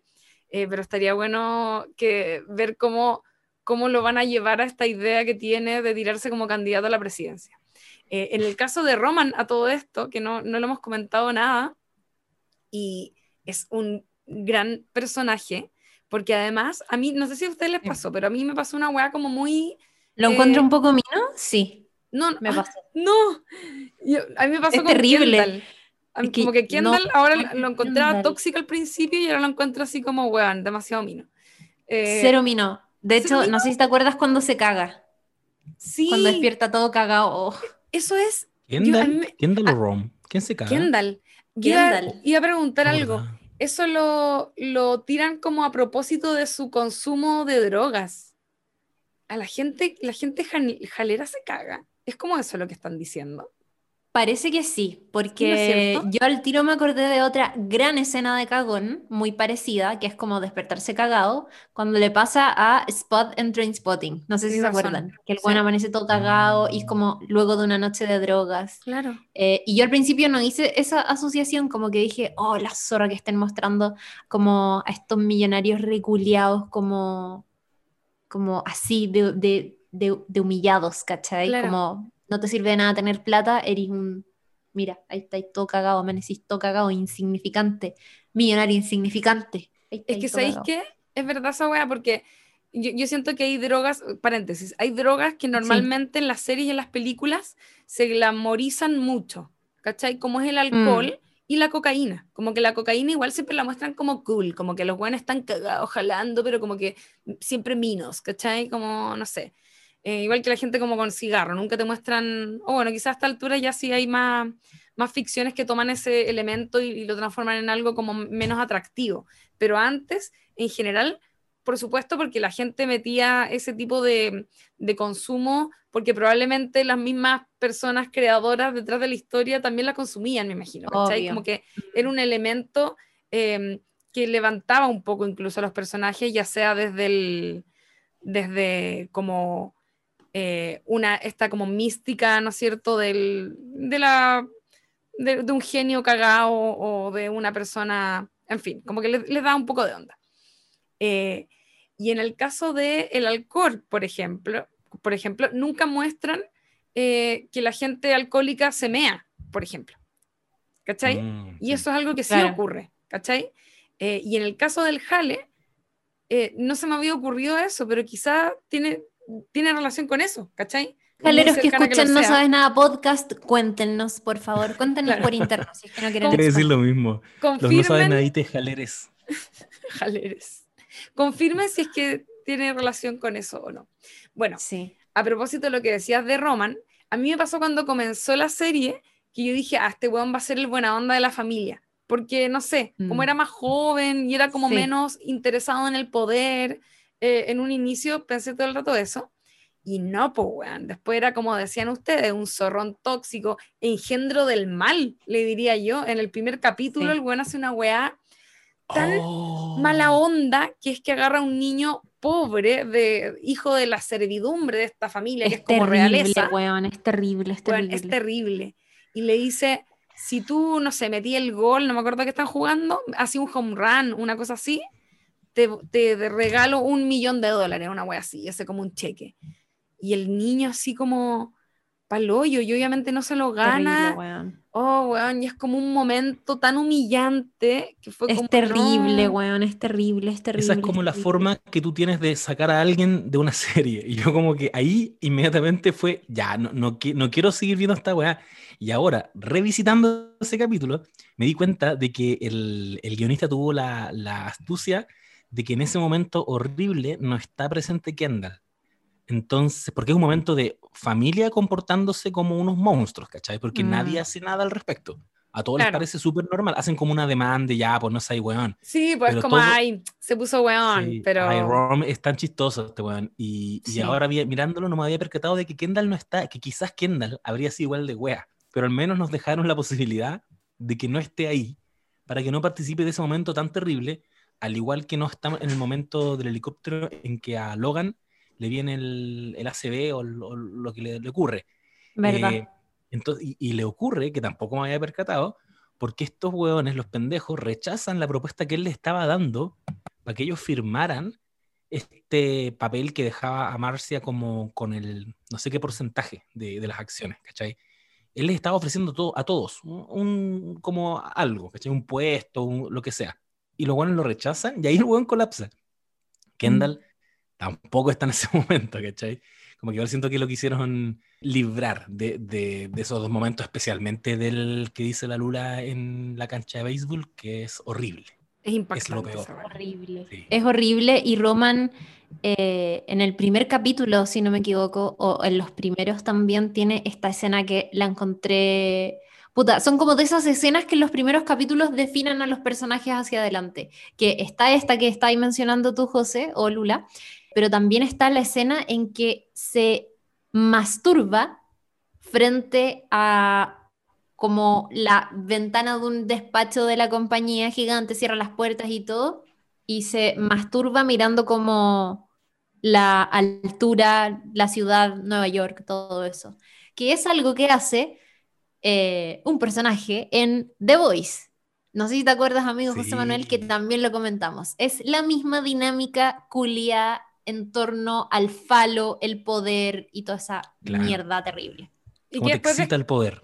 y después Mm. descubrimos que más encima Roman como que tiene altos problemas sexuales, como que no tiene Sí, pololas, pero no se las tira, ¿cachai? Como que no, no puede, eh, perdón la, la expresión, pero no puede culiar normal, por así decirlo.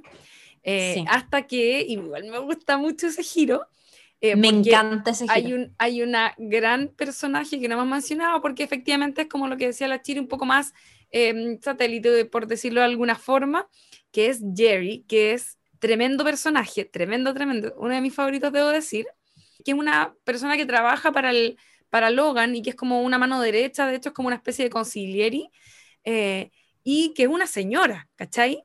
Y Roman, Mm. que empieza a tener una relación media extraña con ella, en la que Jerry le permite a él que se excite y se masturbe y tenga como estas experiencias eróticas con ella maltratándolo, como una vieja, Claro. Mm. ¿cachai? Con una figura materna, por supuesto, eh, diciéndole eres asqueroso, eres un cochino, no sé qué, y él ahí como corriéndose, haciendo, el otro día escuché, puta, un concepto tan chistoso, eh, pegándose las, cuchi- las cuchillas en la guata. No Ah, la puñalada. La La puñalada. en la guata.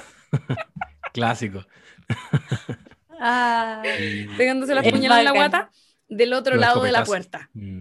Eso, eso es hace. bacán, es bacán, es absolutamente bacán ese arco, porque eh, yo creo que Roman, a diferencia, bueno, con Kendall nos van contando como un montón de cosas, pero con Roman sucede algo que es interesante, que es como un puzzle que se va completando de a poquito. Sabemos que cuando chico parece que lo encerraban en una jaula, eh, nunca, como que no, cono- no conocemos mucho de él, pero se van, van saliendo cositas de a poco, como que por ejemplo tiene estas pololas con las que, que ellas mismas lo, lo huevean en público y es como, no, somos como unos eunucos, como no, no, no tiramos nunca.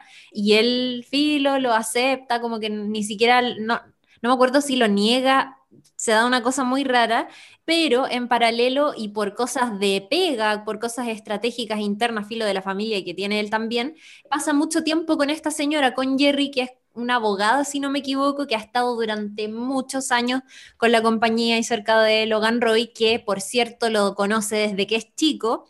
eh, y empiezan a tener como una relación súper estrecha. Roman de vez en cuando le tira tallas como claramente muy incorrectas y Jerry no lo pesca hasta que en la segunda temporada, si no me equivoco, no sé si en la primera pasa algo entre ellos, pero ya, en la segunda temporada empiezan a tener estos encuentros sexuales que no involucran nada como de contacto físico, sino que tienen sexo telefónico y en fin. Y algo que me parece bacán y que me hace querer demasiado a Jerry eh, es la forma en que ella se lo toma, porque en algún momento, no estoy diciendo que esta sea la manera correcta de tomarlo, solo que me gusta ver a una mujer mayor como en ese papel de como dominatrix. Sí. Sí, ¿cachai? Eh, que eh, Roman en algún momento le dice, eh, bueno, yo en verdad técnicamente soy tu jefe, así que te podría obligar a tener sexo conmigo, una wea así. Y Jerry ya le sacó todo el rollo, entonces le dice como, ¿ah, sí? Ya, pues, empieza a masturbarte. Y el weón lo empieza a hacer realmente y esta weona lo empieza a tratar como el pico y le dice como, gusano, eres un cerdo, eres un no sé qué, y la weá, y no sé qué, y empiezan a tener este tipo de encuentros. Ese es uno, y el otro es el que ocurre eh, cuando se van a la casa de los Pierce, si no me equivoco, o a una de las tantas salidas que tiene la familia, donde van ambos y Roman aparece a mitad de la noche en la habitación de Jerry, y entran, empiezan a tener como, y, esta vez Jerry ya domina como mejor su papel y sabe perfectamente cómo eh, mandarlo, es como un cachorrito. Y lo encierra en el baño y empiezan a tener como este nuevo encuentro sexual donde ella le grita atrás de la puerta y le dice, no, no me acuerdo qué le dice, pero son cosas muy chistosas. Leí que originalmente eso no estaba pronosticado, sino que empezaron a, o sea, ellos como los actores fuera de cámara tenían muy buen, como mucha buena química y se empezaron a arriesgar a hacer como más cosas, como que Roman de repente le tiraba unas miradas medias raras y los mismos guionistas empezaron como, oye, igual podríamos hacer que algo ocurra entre ellos. ¿Qué puede ser? Y ahí empezaron a improvisar estas escenas. De hecho, las grabaron muchas veces. Hay, hay, hay tomas en que Jerry, por ejemplo, era mucho más mucho más dominante frente a Roman.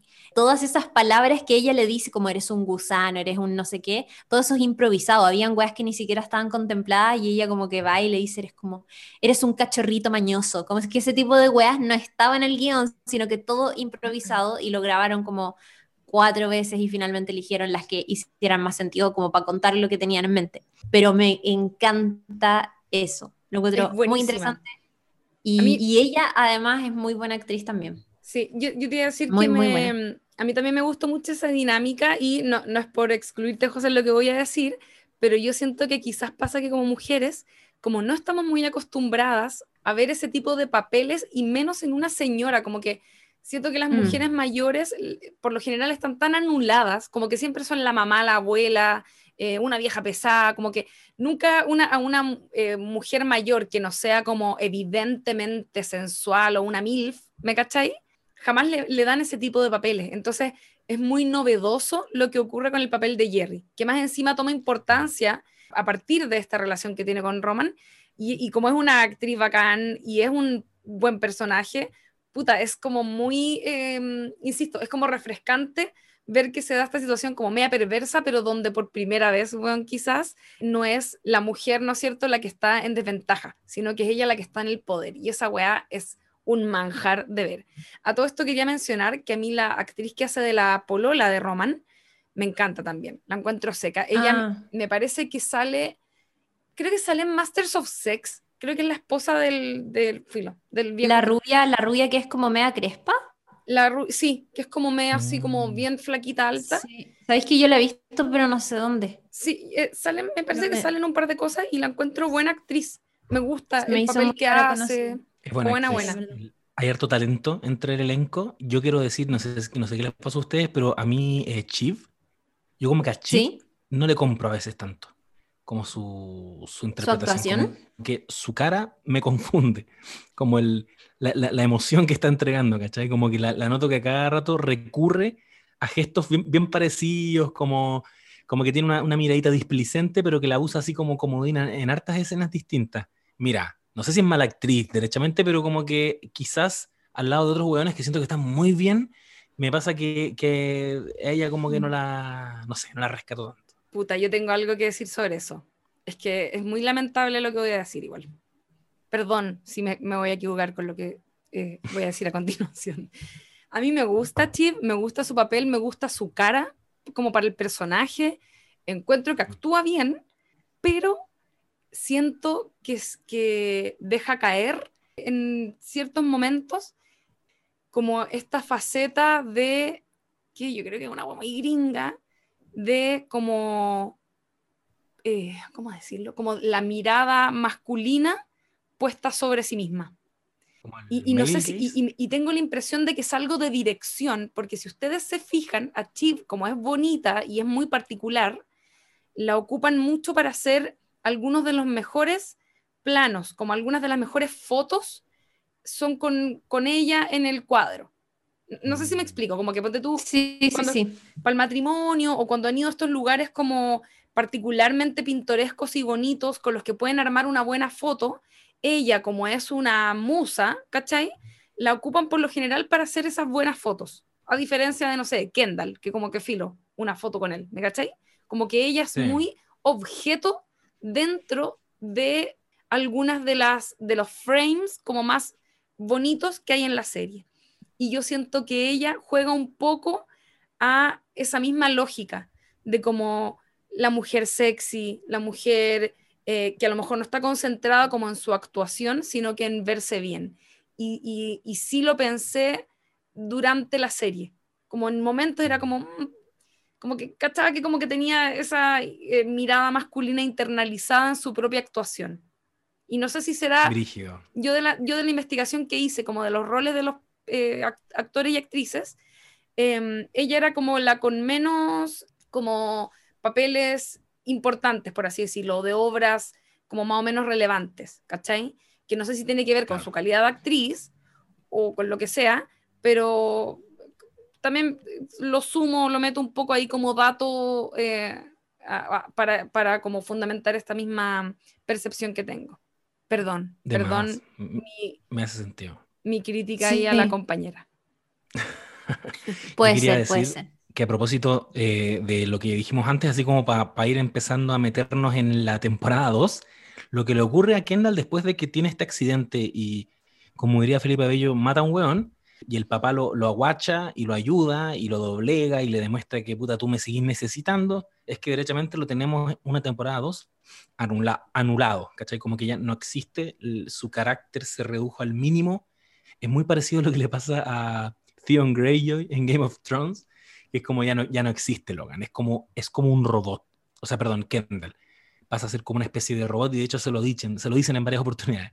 Mm. Em, y va avanzando esta temporada 2 en que en algún punto les estalla finalmente eso que ustedes mencionaron antes, que hay un, había un viejo medio de que que estaba a cargo como de la facción de los cruceros de, dentro de esta empresa. Y ese viejo era una especie, no sé, como de Harvey Weinstein, que tenía en, cualquier minuto le iban a, estallar en la cara un montón de eh, denuncias, de abuso, que Tom, que era recién llegado a esa área de la empresa, trató de echarles agua con la ayuda de eh, Greg y eliminando un montón de, de documentos clave y eh, vemos que la temporada 2 ya esta cuestión derechamente eh, explota y, se judicializa, de hecho.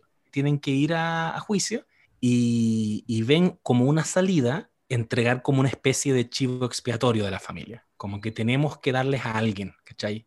Tiene que haber algún mm. weón que se eche la culpa de todo esto, pero no puede ser un weón débil, no puede ser, no puede ser un weón como con poca importancia. Tiene que ser un, un weón brígido. Claro, a la luz del ojo público no puede parecer esto como que buscamos un salvataje barato, sino que tiene que parecer que nos dolió algo en el fondo. Exacto, exacto. Y tiene que ser un sacrificio real.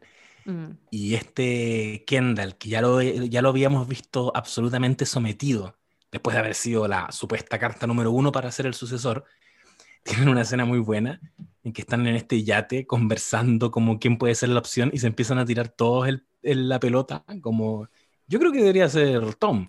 Bueno, pero ¿por qué Tom? No, sí, porque Tom es, es, creíble que, que, él haya sido el responsable, aparte que igual, tiene peso. No, no, yo creo que debería ser eh, Rom, ¿cachai? Están así. Y en algún minuto Rom dice que debería ser Tom con unas chispitas de Greg. como que Greg pesa tan poco que como que le ponemos la guinda de Greg.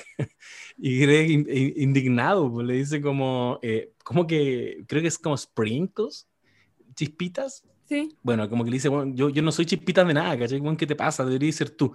Y están en esa, están en esa y tienen una conversación eh, Logan donde, con, Kendall donde derechamente entiendo que Logan le, le, le, pide que sea él el que se sacrifique. Y Kendall acepta nomás. Lo tiene tan cagado, lo tiene tan de los testículos agarrado, que el buen dice, ya. Pero antes de irse, quiero, saber, quiero saber algo. Quiero saber si tú me habrías puesto eventualmente como sucesor. Y le dice, puta, la verdad es que no. Le dice, ¿por qué? Es que no tenéis no, no tenéis carácter, ¿cachai? No, no tenéis lo que se necesita. Y el Kendall agarra ese pensamiento y con ese pensamiento se va. A mí me da la sensación de que a propósito de esa conversación, el one decide como, es como heavy, porque es como una especie de tragedia griega. Yo quiero demostrarle a mi papá que tengo lo que se necesita, pero parece que la única forma de demostrarle que tengo lo que se necesita es enfrentándome a él mismo, ¿cachai? Como matándolo eh, simbólicamente. Y ahí dice, ya, cagó. y parte con Greg, conche tu madre. Bueno, ustedes saben que aquí hay spoilers. Muy rápidamente, decir que el weón ya cita conferencia de prensa, parte junto a Greg y, va a entregarse, va a decir que todo fue responsabilidad de él y están todos los medios reunidos y el weón se lanza un speech que no lo tengo aquí anotado, pero en definitiva hace pico el papá. Le tira toda la culpa a él. Mi papá es un manipulador, mi papá quería que yo me entregara, eh, hace pero una, le saca la foto perfecta y vemos que, que, Greg aparentemente es cómplice en esta nueva estrategia de, de Kendall. No sé si ustedes cacharon que quedó con una carpetita. Tipo. sí. La, última vez que vemos a Greg está con la carpetita con todos los papeles que él guardó, porque al final nunca eliminó todo. No, pues y se, guardó uno y todo. pero después entrega esos papeles, según yo. Lo iba a quemar, pero saca, pues. Los va a quemar y saca. quema, lo obliga. Tom lo obliga a quemar los ah, papeles y se roba algunos. Se roba algunos, pero claro. Que los están quemando como en un balcón, culiado, me acuerdo. Ya, Con Tom. Que amo, amo, el personaje de Tom. Es tan penca y al mismo tiempo lo, es que representa. Tan penca, weón. Es tan chileno el weón. Es tan como New Rich. Porque el weón mm. dice en un minuto que él era el recién llegado, pero como después llegó Greg, tiene esta lógica de ahora yo te hago bullying a ti. tú, tú, soy el Perkin. pero es terrible Perkin. Es tan Perkin, Tom. Pero me encanta. A mí lo que más me gusta como me, gusta mucho la relación entre Shiv y Tom, porque creo que es una wea que debe ser muy real igual, que es porque Shiv es la princesa de la familia, es la única mujer, ¿no es cierto? Y es muy, muy princesa para sus cosas, se le nota que es así, y de hecho se lo dicen en algún momento, no me acuerdo si se lo dice Tom o quién se lo dice, pero le dice como básicamente que ella simplemente no está acostumbrada a que las cosas no le resulten, porque vive en un mundo que está diseñado para ser como su propia casa de muñecas. ¿Cachai? Como que ella está mm, acostumbrada a tener todas esas cosas. Em, y la relación que mantiene con Tom eh, es teniéndolo a él como una especie de esclavo, ¿cachai? Y se soporta ella en él para poder mantenerse en pie siendo alabada y adorada por este weón, pero hace lo que quiere, ¿cachai? Totalmente. Y esa figura, te lo juro que yo la he visto, como que he visto mujeres con esa misma personalidad que son las únicas hijas eh, de familias donde hay puros hombres, ¿cachai? que es mm. como, hay como un enaltecimiento, como, como un poco el, como un falso opuesto del machismo, porque en el fondo igual hay mucho de machismo en tenerla como princesita, ¿cachai? Pero es como, igual está en un lugar privilegiado, ¿cachai? Y ella, por lo tanto, tiene esta autoestima, por así decirlo, que se soporta en tener a un hombre completamente subyugado, ¿cachai? Pero Tom está como todo el rato, como que sabe que lo tienen para el hueveo, pero está todo el rato al borde de explotar. Y es como, ¿en qué momento este weón va a explotar y la va a mandar a la mierda y la buena va a quedar para la cagada? ¿Cachai? Es como... Está enamorado. Ese momento eventualmente ocurre, eh, antes justamente de toda esta pelea que tienen como cuando están decidiendo cuál va a ser el chivo expiatorio, ellos ya venían de unos días súper como, o sea, de unos días, de unos meses, de una época súper terrible en que Tom ya estaba chato de tener abierta la relación, de tanta de incertidumbre, de que también se sentía como, puta, el último eslabón de la familia, pese a que era el esposo de Chip. y tienen una conversación a orillitas como de una playa y él le dice, weón, no, no, no quiero tener tríos, no quiero tener la relación abierta.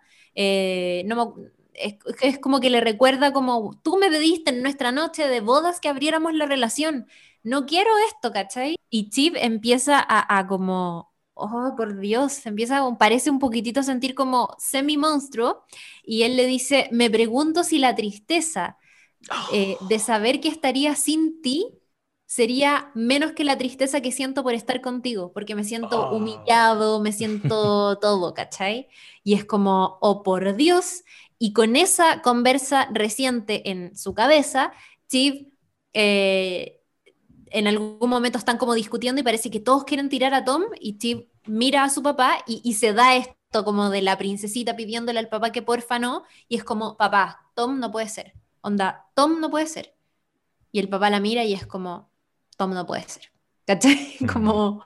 Y por eso finalmente también no lo eligen y, y se da lo otro. Porque, porque Ahora, iba a hay tirar a los foto- leones la weona, era capaz de tirarlo, ¿cachai? Sí, absolutamente. Hay una foto que igual le po. saca Logan en un capítulo que a mí me gusta mucho, que es cuando se dan como este retiro de terapia familiar. Y es como para sacarse una foto y demostrar ante los medios que están bien en la interna, en que al final del capítulo estalla todo nuevamente y Logan demuestra ser el viejo de mierda que es siempre. Llega a Kendall después de haber tenido como un viaje eh, astral, fumando de todo con un grupo de junkies que se cruza por ahí y, y empiezan a discutir y le dice a, a Chip, Lo- eh, Logan le dice, eres tan cobarde, o sea, le dice, la razón por la que estás con un weón como Tom, que sabes que lo vas a tener siempre ahí, es porque eres una cobarde. Eres demasiado cobarde como para aspirar a algo mejor. Brutal igual. Brutal, Igual hay algo de eso. muy cierto. Oigan, em, ya para ir. El rap. Ah. Sí, hablemos del rap de Kendall y Ah. Eso iba a decir. Oye, es que yo quiero decir. El algo. to the OG, Weón, dude be the. OG, and he playing. Una wea así. como, ¿Verdad? es, es to the- impactante cómo "Hey, ese rap que se tira Logan en una celebración a la figura, ¿no es cierto?, de su padre. eh, O sea, Kendall, Kendall, que se tira ¿Qué Kendall. dije? Logan. Logan, no, perdón. Kendall, Kendall a Logan. Kendall se tira un rap eh, en honor a su padre, cantado por él, escrito por él, y suena como algo completamente sacado del sombrero. De hecho, en el mismo momento están todos así como, ¿qué onda este weón? Pero la verdad es que yo siento que es completamente coherente, porque eh, por alguna razón, no sé si les pasa lo mismo, por alguna razón Kendall tiene como una onda media, como que podría tirarse un rap, siento. Sí, y me tiene Bueno, de una hecho, la voz- serie parte con él escuchando Sí, po. Sí, po. Beastie Y ti- Boys. y tiene una voz eh, hermosa, ¿cachai? Como tiene como un tono así muy como bajo, eh, y weón, le sale la zorra.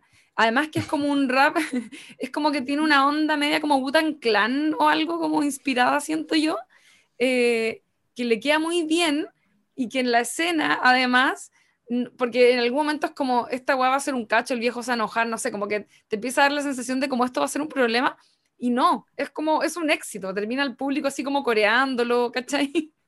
Bueno, lo encuentro Sí. maravilloso, te lo juro que disfruté mucho esa escena y me la repetí caleta de veces.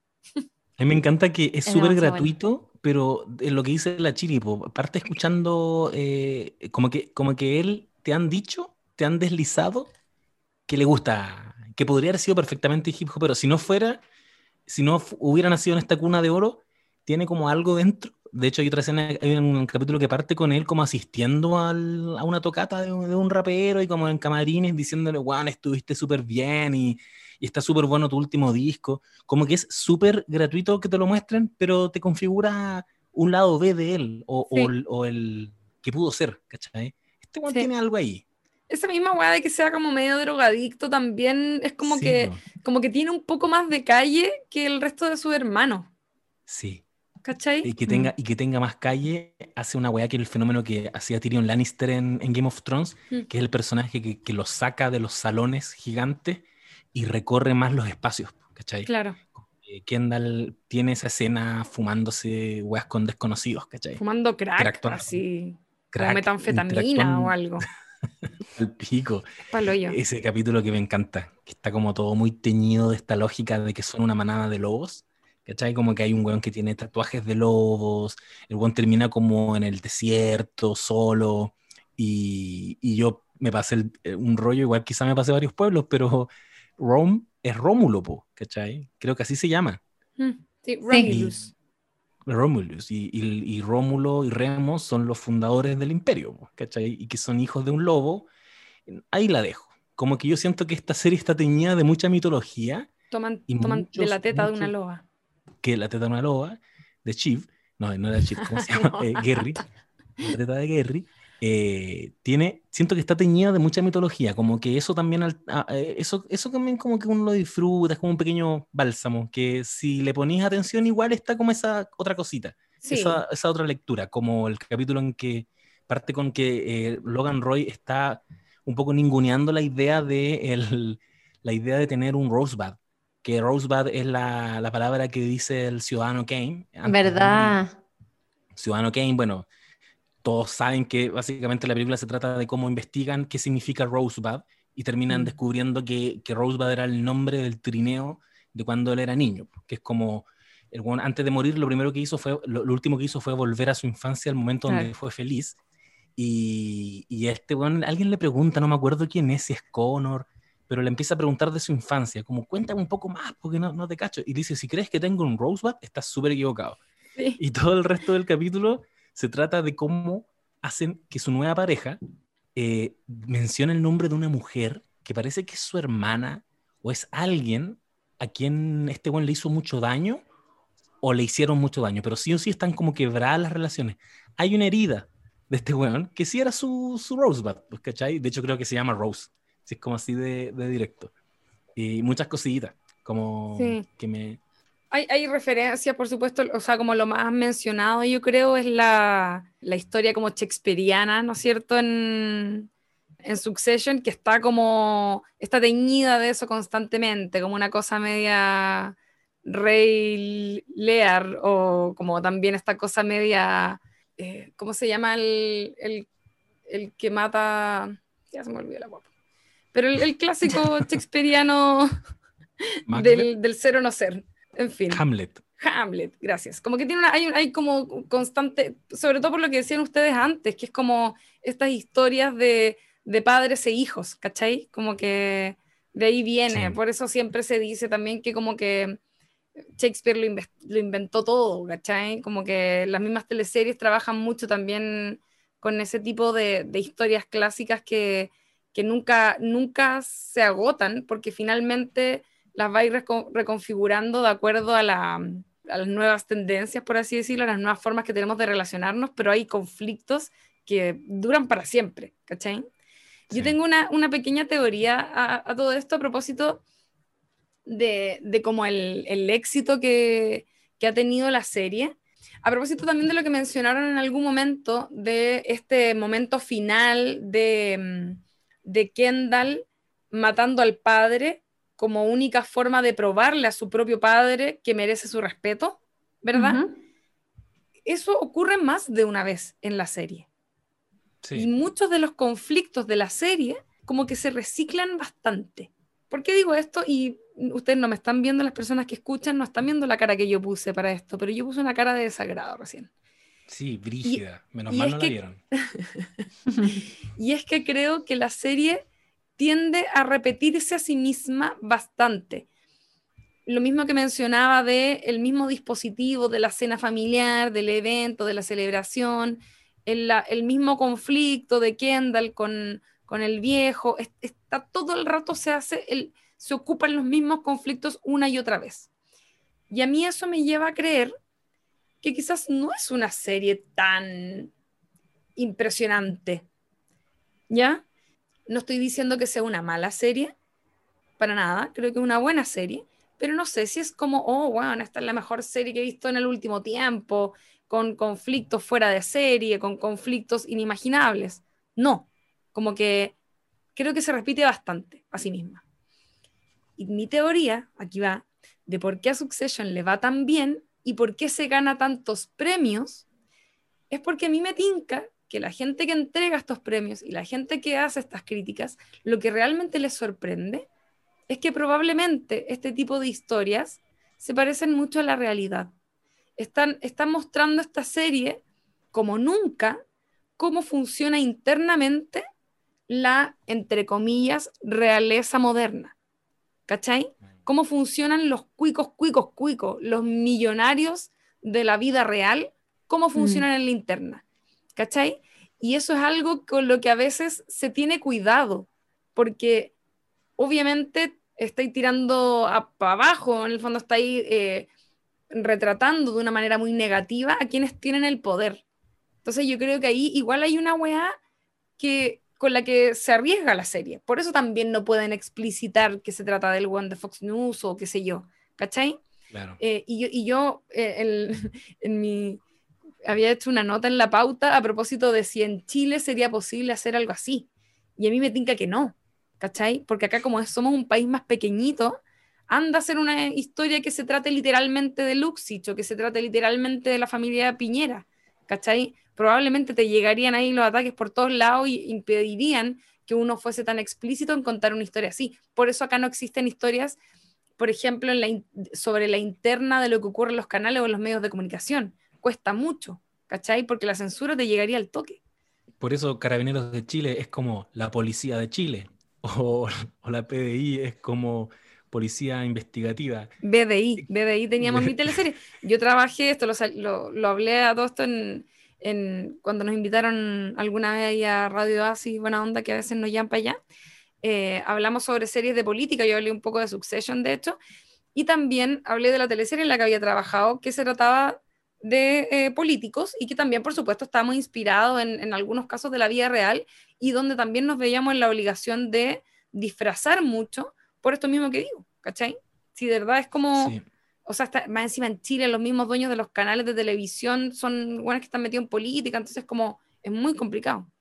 Yo, yo quiero decir, eh, ya como para ir cerrando al menos mi simposio, que, la, que quizás, no sé si es la, la mejor serie que he visto en los últimos tiempos, yo sí creo que están súper bien justificados los premios que se llevó, porque creo que en la temporada mm. que estamos es como lo mejorcito que hay, pero ahí donde tú dices que quizás es repetitiva, yo creo que, que claro, eh, va repitiendo una, unos ciertos arcos y unas ciertas fórmulas, pero que ocurre mucho. No sé, pues si uno piensa en, Game of Thrones, eh, la muerte de, del padre, literal, en, que es la muerte de Tywin, venía igual antecedida de momentos de pequeña sublevación de parte de sus hijos, pero que igual hay una progresión, Aunque se repite, ningún momento creo que es idéntico al anterior. Como que eh, Kendall tratando de cagárselo echándolo de la junta de la, del directorio, no es lo mismo a obligándolo a vender sus acciones.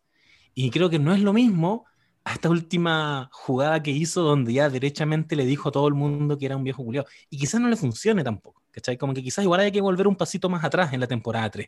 Pero yo sí siento que te están empujando hacia algo inevitable. De hecho, existe este concepto como que no sé si es de guion, pero, pero se habla mucho de la pistola de Chekhov, que es como si tú pones una pistola en una escena, esa pistola tiene que eventualmente dispararse para matar a alguien, o, quizás no. Yo siento que esta serie tiene como el, el puño de Chekhov, porque hay un momento en que está discutiendo Logan con Kendall y Kendall aprieta el puño y Logan le dice, oye, te noto como enojado, ¿me voy a pegar? Pégame, ¿cachai? Y es evidente que no le pegó ahí, pero le va a pegar ahora, pronto. En, algún momento se viene el combo de, mm. de Kendall a Logan. Y ese combo, yo creo que al final de esta weá va a terminar en la muerte ya literal del padre.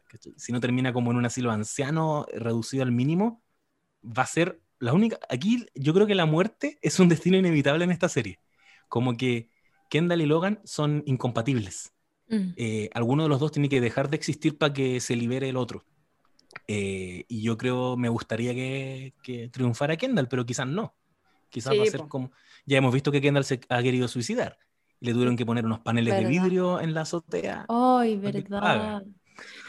Sabéis que yo no estoy tan de acuerdo con lo que dijo la Lula, weón. O sea, como que eh, a medida que lo iba diciendo, estaba pensando como en ejemplos y creo que si bien, claro, se repite varias veces como en, en las cosas que te muestra o en las dinámicas familiares que te va mostrando, Creo que hay otras, o sea, como que no veo necesariamente eso de repetirse como algo malo, eh, como que pienso, weón, no sé, si quería hablar de una serie que igual se repitió a sí misma todo el rato, weón, hablemos de The Good Place, ¿cachai? Que estuvo temporada tras temporada repitiendo y dándose vuelta en una misma idea. Ah, no, es que esto funciona así, ah, no, es que funcionaba como acá, ah, no, pero es que hagamos esto, y era como, stop. Y creo que el interés de la serie no necesariamente es por ver como la realidad de los millonarios, porque finalmente esa realidad de los millonarios nosotros no la conocemos, o sea, lo que sabemos de ellos es lo que vemos en las revistas, lo que vemos en... Lo interesante que creo es como ver a esos millonarios que normalmente vemos tan perfectos en una sátira donde dan vergüenza ajena, como que creo que eso es lo realmente atractivo. Al, final, yo defiendo Caleta como esta, este como humor que atraviesa a Succession y creo que al final eso es lo más interesante, como porque si lo pensáis, para mí al menos era bastante obvio que Kendall al final de la temporada probablemente iba a dejar una cagada, como que yo no sabía cuál iba a ser, pero esta, esta wea se está cocinando a fuego lento y este personaje está demasiado sobrepasado, alguna cagada va a quedar. Lo, realmente, lo que realmente disfruté eran las escenas de puta Connor diciendo esta tontera en el funeral o Logan Roy eh, pidiéndole a todos que hicieran como cerdos, ¿cachai? Como que ese tipo de oh. cosas, que, que no hablamos de eso, no lo vamos a hablar por tiempo. Tremenda escena. Pero tremenda escena. Eh, y, me pasa eso, como que. Porque además. Lo, además, además de que normalmente hemos visto como estas grandes familias tan perfectas en las revistas, es como lo mismo que pasa con, con, con la corona británica y con Lady Di, siempre la veíamos como en las revistas, toda preciosa y no sé qué, pero ver ese otro lado o verla vomitando, verla como en otra, en otra faceta, eso creo que es lo realmente interesante. Y en este caso, no hay una figura real, pero lo atractivo creo es, es, como la, sátira, la sátira que tiene la serie todo el rato, además en un mundo y en un contexto en que un multimillonario era presidente de Estados Unidos, ¿cachai? Y en un contexto en que como caleta de empresarios han estado eh, liderando países como que esa realidad la tenemos aún más cerca porque ahora no solamente son los millonarios del país, sino que además ahora visiblemente esos millonarios que no necesariamente fueron políticos en otras partes, en otros momentos de su vida, están dirigiendo como un país, ¿cachai? Como que siento que el escenario en general estaba súper configurado para que se despertara interés por, por Succession. Eso me pasa. Eso y no, sé, no sé qué se entendió por lo que dije, pero me refería exactamente a eso en todo caso. Como a, como a a que había tanta verdad de un universo que conocemos poco como es realmente en el detrás de cámaras, ¿cachai? Y que esta serie lo está mostrando. Es que yo creo que lo que muestra no necesariamente es realidad. O sea, obviamente no es realidad real, pues es ficción, pero me refiero a que es como, te, muestra como las asquerosidades, que, o, en, general digo como simbólicamente también, a las que son capaces de llegar estos hueones por tener la cantidad de plata que tienen y, el, nivel de poder que tienen y que en el fondo igual es, em, o sea, sabemos que no es una realidad como textual, por así decirlo, de alguien, no sé, pues me imagino que a lo mejor The Crown tiene cosas que son así como ya hitos como más específicos, pero sí mm. está, te habla de cosas que obviamente hacen esto bueno, lo mismo que decían como respecto de, no sé, pues el, el personaje que es como un depravado, ¿cachai? Que que está medio basado en alguien de la vida real, como que a veces retratar ese tipo de cosas eh, cuando son personajes eh, que tienen tanto poder, cuesta más hablar de ellas porque te enfrentáis mucho más a un tipo de censura que en realidad no solo censura, es como coerción, no sé, como, ¿cachai? Como gente que te puede, no sé, amenazar casi que tu vida para que no hables de esas cosas, ¿cachai? Como, mm. como hablar de Martín Larraín y lo que pasó, no sé, ¿me cachai? No, obvio. Oye, vean, aquí no ha pasado nada a propósito de Martín Larraín. Yo creo que alguna vez lo dije. Gran película de. Eh, ¿Cómo se llama este cabrón? Almendras. Almendras. Fernández. AFA. Bueno. Alejandro Fernández Almendras. Alejandro Fernández Almendras. Seco, seco, seco, seco. Creo que es nuestro pequeño Succession, que fue una película. Si hubiera que hacer un Succession chileno, eh, la tendría que hacer AFA. Porque le quedó muy buena. Te genera la misma incomodidad, la misma desconexión con estos cuicos culeados pero al mismo tiempo llega un punto en que igual decís, puta, este weón ni siquiera era parte del grupo de amigos, no sé. Véanla, creo que está en Netflix. También la estuve recomendando la semana pasada en Oasis.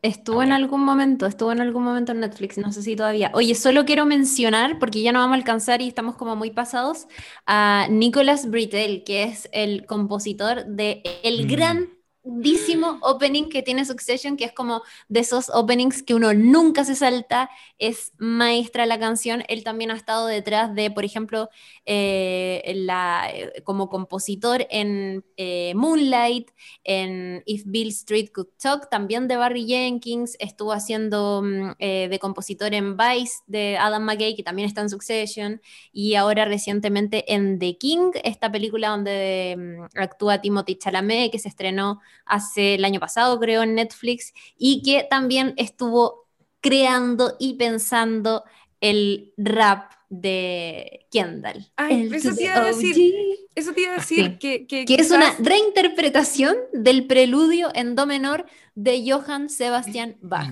Datazo. Ah, mira.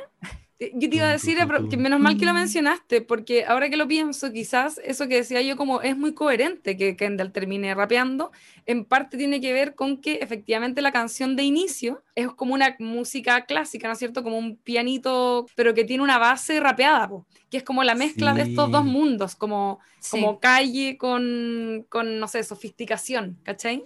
Buen punto. Buen dato. La música es Kendall, básicamente. Kendall, conche tu madre. Qué bacán. Bueno, Totalmente. ustedes saben, amigas, yo, yo me excuso porque si los no saben ahí, te querían escuchar un capítulo más largo. Yo soy el responsable aquí, yo soy el chivo expiatorio, que estoy aquí en, en plena eh, conmemoración de un cumpleaños de mi familia, entonces me tengo que ir. Pero yo creo Sí. que igual estamos en condiciones de ir cerrando. Sí, ¿no? cerremos, por Sí. supuesto. Hemos dicho todo lo que tenemos que decir, yo creo. Bacán, bacán.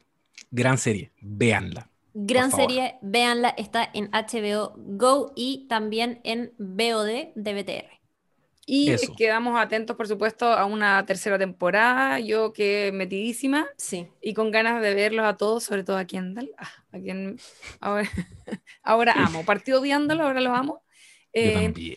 y quería aprovechar de eh, saludar y agradecer muchísimo a nuestros no sabes nadites y en general a la gente que nos ha escuchado, porque estos días nos han llegado muchos mensajes a través del Instagram de personas Paloyo. que se pegaron las mansas maratones, que fuimos su podcast más escuchado o entre los más escuchados, o podcast favoritos, en fin, como que siento que estos días fueron de mucho amor de, de la gente que nos escucha, em, contándonos sobre eh, cómo fue su experiencia en este 2020 escuchándonos a nosotros. Así que muchas, muchas, muchas, muchas gracias por escucharnos. Y en fin, solo decir que se, se siente el cariño. Paloyo. Yo me emocioné muchísimo y además que algunas personas han mandado mensajes por escrito eh, y también, también lo hemos visto. Nos dimos cuenta que, por ejemplo, nuestra audiencia creció como 200% en Argentina y como 100% en Colombia. Es así, heavy. De verdad muy emocionante y, mm, y bacán y agradecerle también a la comunidad que tenemos en Instagram, que es donde principalmente nos comunicamos con las personas que escuchan el podcast, que ya somos más de 22 mil personas las que nos siguen, al menos ahí tenemos otros miles de seguidores en, en nuestra cuenta, en nuestro podcast en Spotify, así que de verdad muy, muy, muy contentos. Eh, ya son tres años, ¿o no? Vamos a cumplir tres años en un Van par de semanas Claro. más. Oye, qué bueno que Son mencionaste 15. lo de los lo de la gente que nos escucha en otros países, porque aprovecho para pedirles disculpas, por supuesto, por hablar así. eh, por si no entienden algo de lo que dije. Vamos a tratar de neutralizar nuestro vocabulario. Podría ser. Es que me dio, la, me, dio la, me dio risa la otra vez que escribió una niña, no me acuerdo si era de México, que era como, les mando saludos eh, desde acá, me gusta mucho escucharlos y además que ahora ya manejo bastante la jerga gracias a ustedes. Y era como, oh, Son, son secos, dijo. Va Son a- secos. Ya, ya, ya manejo la jerga. Un día, un día va a llegar de alguna... visita hablando como el hoyo, así. me encanta. Oye, Ah, antes- esto nos puso, nos puso, les mando muchos abracitos, son muy secos, paréntesis, soy de Perú, pero ya me sé algunas jergas gracias a ustedes, jajaja, saluditos. sí. Ah, qué maravilla. Y un auditor mexicano que hace poco nos puso eh, que le habíamos salido entre los recomendados de Spotify. ¿Cachai? Yo pensé que ah, alguien le habrá dado el dato. No, le aparecimos en los recomendados de Spotify y desde entonces ha escuchado todo y somos el mejor podcast de cine para él. Así que, cuánta emoción, difícil de cuantificar. Lo Y quiero decirles también que eh, les quiero preguntar en qué están. ¿Ah? ¿En qué están, chicas? Quiero que aprovechemos de retomar algo que no hacíamos an- que antes hacíamos. Pues yo sé que la Chiri tiene un proyecto también con el Nico Pereira, con Natalia Valdebenito, y, y eso va a seguir, ¿o no? Sí, va a seguir. De hecho, no sé si este, este capítulo va a salir antes de eso, pero el lunes 7 tenemos una nueva función de En qué están, donde yo no salgo en cámara, soy, estoy produciendo, pero se llama En qué están. Eh, es un juego de palabras con preguntarle a los amigos ¿en qué están? Como juntémonos, chupemos, hagamos algo. Era una frase que de hecho teníamos nosotros como grupo de amigos. Cuando uno de nosotros preguntaba como ¿en qué están? Era como, no, aquí estoy el viernes haciendo nada, no sé qué, y era como la antesala de juntarnos en alguna casa a chupar. Eh, y bueno, eso está, eh, es el lunes 7 en vivo y vamos a tener otro capítulo en lunes eh, por medio subsiguiente después, eh, a las 21 horas en vivo y las entradas están en comediaplay.com. Tienen que comprar en- eh, para el capítulo en vivo si es que lo quieren ver en vivo y si es que no lo pueden ver a la hora como que corresponde, que vamos a estar ahí en vivo en el mismo momento, tienen que comprar la versión on demand. Pero eso, muy, muy, muy bacán. Y Lula, tú también estás con algo. Ah, muchas gracias. tu... Tengo, bueno, para la gente aquí que no lo sabe, quizás alguien de otros países, imagínate, puede llegar gente nueva. Yo tengo un programa de radio que se emite los miércoles por holisticaradio.cl y también pueden encontrarlo en Spotify, se llama Pero qué necesidad, y lo hago junto a mi compañera Paola Molina y hablamos de otro tipo de cosas, reflexionamos sobre la vida, medio filosófico quizás por ahí, eh, bien interesante y sensible y hermoso. Así que eh, los invito a escuchar ese programa entonces, pero qué necesidad, pueden encontrarlo en Spotify. También, si es que alcanza a salir este capítulo, espero que sí, porque lo voy a editar yo, tenemos este fin de semana una retransmisión de unos shows en vivo que hacemos con unas amigas eh, y que es como un show de variedades bien interesante, hay comedia, hay sketch, hay música, porque a- a- aparentemente ahora hago canciones también.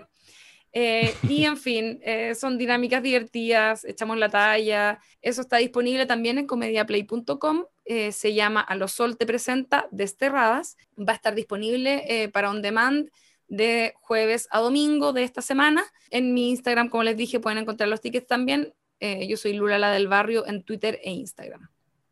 Y recuerden, como para ir cerrando esta, eh, ¿cómo, cómo le decían en posta? Los avisos parroquiales o los anuncios parroquiales. eh, nosotros semana por medio estamos comentando series en Oasis también.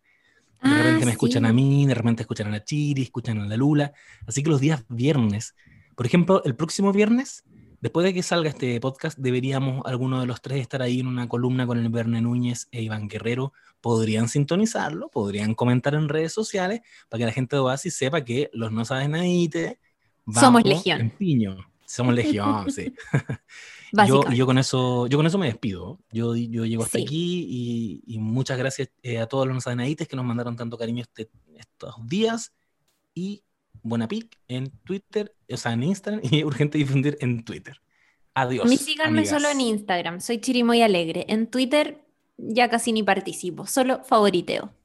Un beso, Solo sapeo. solo sapeo. Chao a todos. Besitos. Chao amigos, que estén muy bien. Besitos. Nos vemos en un próximo episodio. Adiós. Adiós. Just pucker up, bitch, and go kiss the ring. L to the OG. Dude be the OG. And he playing. Make some noise. When I say L, you say to the